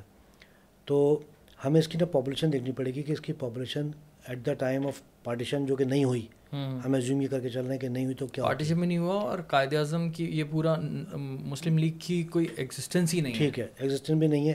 تو جو پنجاب ہے اس میں ففٹی ٹو پرسینٹ مسلمان تھے اور فورٹی ایٹ پرسینٹ سکھ اور ہندو تھے۔ اچھا۔ N D W F P میں جو مسلمان تھے وہ تقریباً کوئی نائنٹی پرسینٹ سم تھنگ کے قریب اچھا۔ تھے۔ جو سندھ ہے سندھ ہے یہاں پر مسلمان سیونٹی فائیو پرسینٹ اور non Muslim twenty five percent تھے بنگال میں جو اس وقت پاپولیشن ہے جو آج بنگلہ دیش ہے اس کی یہی پاپولیشن ہوتی ہے۔ تو یہ یہ متحدہ پاکستان ہونے کی صورت میں یہ ایک پروینسس ہی ہوتا ہے ہندوستان۔ متحدہ ہندوستان ہونے کی صورت میں یہ ایک پروونس ہوتے ہیں خالی یہ۔ ہاں۔ اب جب یہ پروونس ہوتے تو اس میں پچاس سال بعد یا یا بیس سال بعد ان میں پاپولیشن کا آگے پیچھے اضافہ ہوتا۔ تو کانفلکٹ پیدا ہوتا پنجاب کے اندر کہ وہاں آبادی بڑی نیرو نیرو تھی تو وہاں تنازع پیدا ہوتا۔ شاید سندھ میں پیدا نہ ہوتا یا این ڈبلیو ایف ای یا خیبر پختونخوا میں نہ ہوتا، بنگال میں نہ ہوتا، یہ پیدا نہیں ہوتا۔ لیکن جو جو کلیشز چل رہے تھے مسلمانوں اور ہندو کے درمیان، جو نائنٹین ایٹین ففٹی سیون کے بعد چلتے رہے، تو وہ لازمی چلتے وہ۔ اور یہ یہ جو مسلمان ہوتے جیسے ایک تھیوری کے مسلمان طاقت میں ہوتے طاقت میں تو اپنے علاقے میں ہوتے طاقت میں تو سندھ میں ہوتے وہ طاقت میں پنجاب میں ہوتے طاقت میں تو بنگال میں ہوتے وہ این ڈبلیو میں اپنی اپنی جگہ طاقت میں ہوتے باقی جگہ تو طاقت میں نہیں ہوتے ہاں۔ یو پی میں تو پھر بھی طاقت میں نہیں ہوتے ہاں۔ بہار میں تو پھر بھی طاقت میں نہیں ہوتے ہاں۔ یہ جو آپ کا کرناٹکا میں چلا گیا آپ کا حیدرآباد دکن تو وہاں تو پھر بھی طاقت میں نہیں ہوتے تو جو جن علاقوں میں آج طاقت میں نہیں ہے وہاں پھر بھی نہیں ہوتے طاقت میں تو وہ کوئی طاقت میں نہیں ہوتے تو انٹیکٹ ہی رہتے وہ ہم یہ کہہ سکتے ہیں کہ اگر جو پاپولیشن وہاں سے مائگریٹ کر کر آئی پنجاب کو چھوڑ کے تو وہ اگر پاپولیشن اپنی جگہ رہتی تو شاید دو دو پرسینٹ اضافہ ہو جاتا پاپولیشن کے اندر بس۔ لیکن کوئی خاص فرق نہیں پڑتا۔ جو سینٹرل اسمبلی ہوتی انڈیا کی ہاں، اس سینٹرل جو فیڈرل گورنمنٹ کی ہوتی اس میں یہ ایز اے پروونسز کاؤنٹ ہوتے یہ۔ اور ان کے چیف منسٹر ہوتے۔ تو اس اس وقت بھی اب مثال کے طور پہ آج ٹوئنٹی ایٹ پرانت ہیں ان کے انڈیا کے۔ تو ہو سکتا ہے کہ جب ڈیوائڈ نہ ہوتا تو شاید اس کے تھرٹی ہو جاتے۔ اب اگر تھرٹی ہو جاتے تو طاقت تو ڈیوائڈ کرتے۔ اچھا طاقت ڈیوائڈ کیوں کرتے؟ کہ انڈیا نے پنجاب کے تین حصے کر دیے۔ ہماچل پردیش کر دیا اور ہریانہ کر دیا پنجاب کر دیا۔ تو وہ جب دیکھتے کہ یار یہاں پر کیا سلسلہ ہو رہا ہے تو ہو سکتا ہے کہ وہ سندھ کے بھی حصے کرتے وہ۔ اور جو ہندو اکثریت کے علاقے میں تھرپا کر کے اس کو راجپوتانہ میں راجستھان میں ڈال دیتے۔ تو وہ طاقت ویسے ڈیوائڈ کرتے کیونکہ آفٹر آل یعنی اگر آپ پوری پاپولیشن دیکھیں تو جو سینٹرل اسمبلی تھی جو فیڈرل اسمبلی بنتی اس میں ڈسیزن کا اختیار تو ہندو کو ہی ہوتا۔ ہاں، ایسے ہی آج بھی ہے۔ ہاں ہندو کو ہی ہوتا۔ ہاں۔ اب جو چیخ رہے ہوتے جو چیخ رہے ہوتے وہ پنجاب کے لوگ چیخ رہے ہوں گے۔ چیخ رہے ہوتے۔ اور سندھ کے لوگ چیخ رہے ہوتے اور این ڈبلیو ایف پی کے۔ این ڈبلیو ایف پی کیا کرتا؟ زیادہ شور کرتا وہ کہتا جی میں تو جا رہا ہوں افغانستان کے ساتھ۔ ہاں۔ میں تو افغانستان کے ساتھ جا رہا ہوں میں۔ نمبر ایک۔ نمبر دو کہ جب متحد ہندوستان رہتا تو کلیشز رہتے اب آپ دیکھیں کہ ابھی پاکستان تو الگ ہوا ہوا ہے۔ تو ابھی بی جے پی کیا کر رہی ہے وہاں پر انڈیا کے اندر؟ ابھی وہاں کیا معاملات ہیں؟ بھائی اگر پاکستان تو انگریزوں نے جنہ سے مل کے بنوا دیا۔ اور مجھے لگ مجھے لگتا ہے دو قومی نظریے کو پروف کر رہی ہے بی جے پی۔ کئی دفعہ کئی دفعہ پروف کیا ہے۔ دیکھیں نا کئی دفعہ جب آپ کسی بھی یعنی جو جو کانسٹیٹیوشن ہے انڈیا کا وہ انڈیا کا ہو یا امریکہ کا ہو یا ٹرکی کا ہو وہ کسی بھی کنٹری کے جو رہنے والے لوگ ہیں ان کا ریلیجن ہے ان کا کاسٹیوم ہے کلچر ہے زبان ہے اس کی گارنٹی دیتا ہے وہ۔ اور انڈیا کا کانسٹیٹیوشن بھی دیتا ہے۔ اب وہ کانسٹیٹیوشن تو گارنٹی دے رہا ہے لیکن نیچے جو جو کاریہ کرتا ہیں بی جے پی کے یا آر ایس ایس کے وہ تو کوئی گارنٹی نہیں دے رہا ہے وہ۔ وہ تو اس کو دھرم کر رہے ہیں۔ ہاں۔ اب آپ دیکھیں نا کہ جب نام چینج کر رہے ہیں اب اب خبر یہ آئی ہے کہ جی الہ آباد مسلم یونیورسٹی میں ایک سو ستر سال بعد اب اردو کا شعبہ بند کر رہے ہیں۔ اردو نہیں پڑھائی اردو بھی پڑھائی بھی نہیں جائے گی اور ایسے رائٹر جو مسلم رائٹر ہیں جن کا تعلق پاکستان سے بین جائیں گے۔ ہاں، ہاں۔ تو یہ فیصلے کون کرے گا؟ یہ وہ کر رہے ہیں یہ۔ تو جو جو ٹونیشن تھیوری تھی۔ اردو کا خاتمہ کر دیا انہوں نے ہندوستان سے جی، جو جی۔ کہ تھی ہی ہندوستان کی زبان۔ ہاں انہیں کی زبان ہاں۔ صرف اس بیسس پہ کہ یار یہ مسلمان زبان ہے ہاں۔ تو یہ جب متحد ہندوستان ہوتا تب بھی ہوتی۔ اچھا ہوتا کیا کہ کاظم نے خطاب کیا تھا پشاور یونیورسٹی میں اور انہوں نے کہا کہ دیکھو ہو سکتا ہے کہ میری زندگی میں پاکستان بن جائے اور ہو سکتا ہے میرے بننے کے دس سال بعد پاکستان بنے۔ ہاں۔ بنے کا ضرور پاکستان۔ اچھا کب بولا تھا انہوں نے؟ پشاور یونیورسٹی میں۔ کب کب؟ میرا خیال ہے نائنٹین فورٹی تھری کی بات ہے۔ تو کہنا مقصد ہے پاکستان تو بننا تھا۔ اچھا وجہ کیا ہے کہ آپ جب اس لیول پر آ جائیں گے ہاں۔ کہ جب آپ اب آپ دیکھیں نا کہ جب آپ مطلب ایک کسی کے گائے پچہتر سال پچہتر سال بعد بھی وہی حال ہے۔ نہیں پچہتر سال بعد نہیں یہ تو یہ تو یہ تو ابھی نظر آ رہا ہے نا انڈیا ان پچہتر سالوں میں تو کئی دفعہ یہ ایکسپیریمنٹ ہو چکا ہے یہ۔ ہاں۔ دو قومی نظریے کو یہ بار بار شو کر چکے ہیں یہ۔ ہاں۔ اب مثال کے طور پہ کوئی بھی انڈین ہے انڈین دنیا میں کہیں پر بھی ہے وہ کہیں پر بھی رہ رہا ہے وہ انڈین سٹیزن نہیں ہے وہ۔ لیکن انڈین ٹیم جیتتی ہے تو وہ خوش ہوتا ہے اپنے ملک میں۔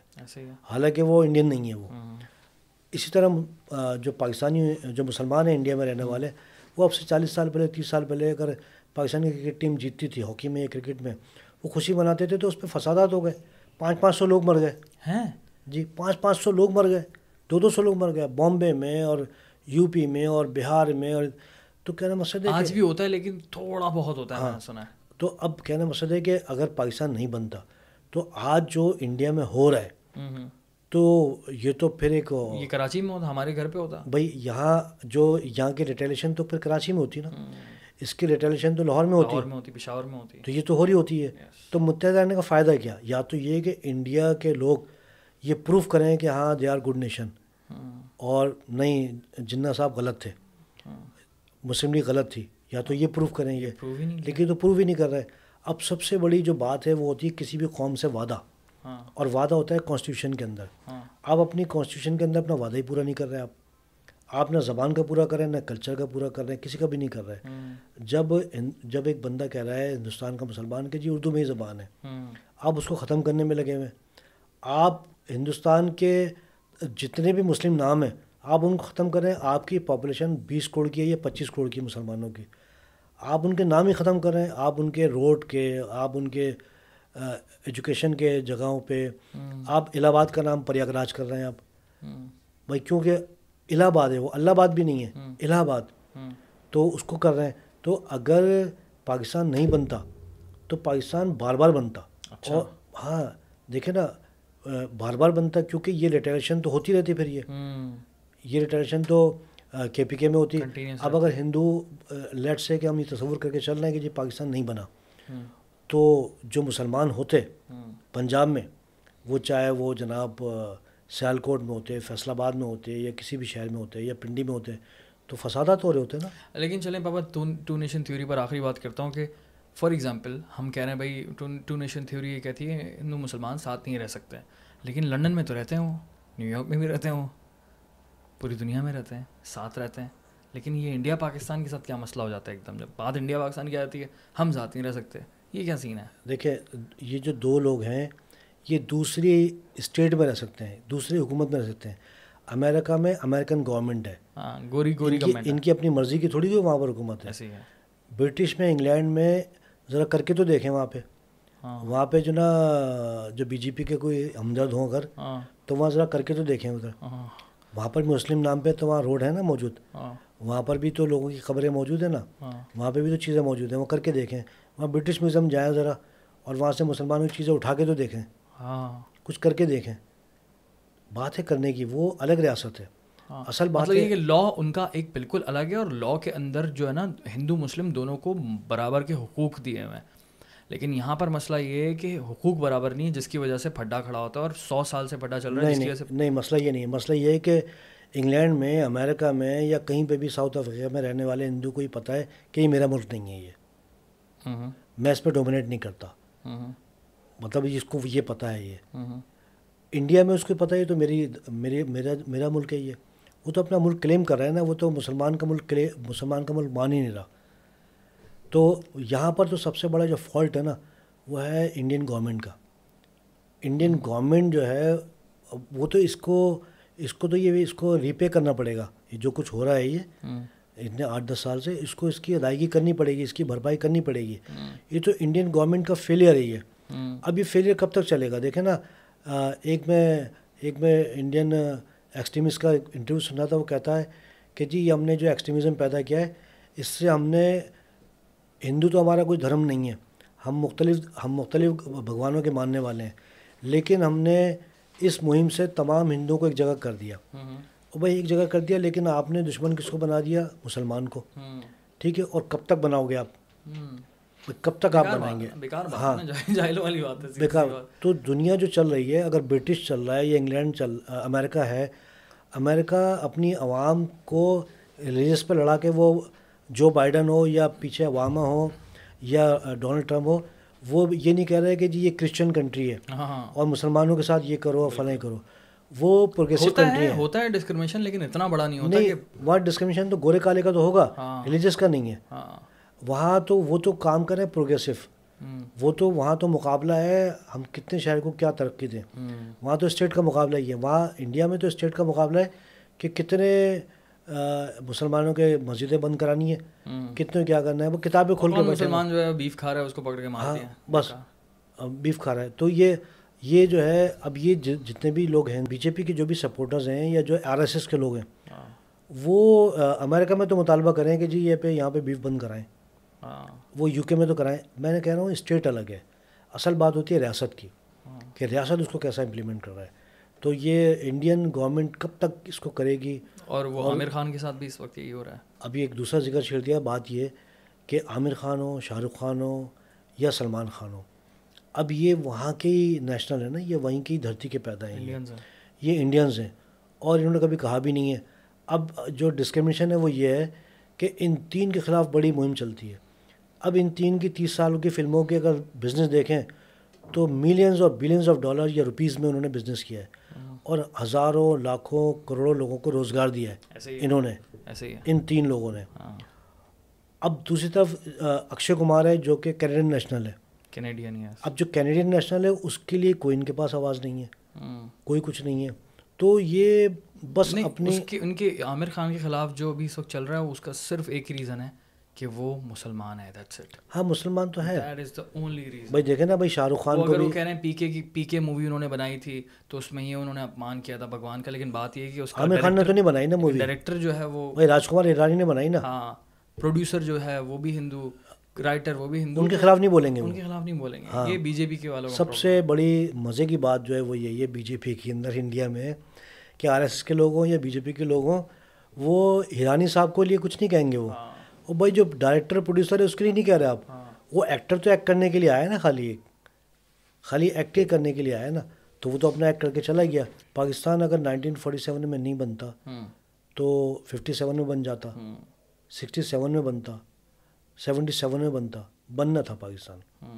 کیونکہ یہ جو آبادی اس طرف ہے جو موجود ہے جو اکثریت آبادی ہے پنجاب کی خیبر پختونخوا جو میں نے جو ہم جہاں بیٹھے ہوئے تو یہ آبادی ریٹیلیٹ تو کرتی ہے۔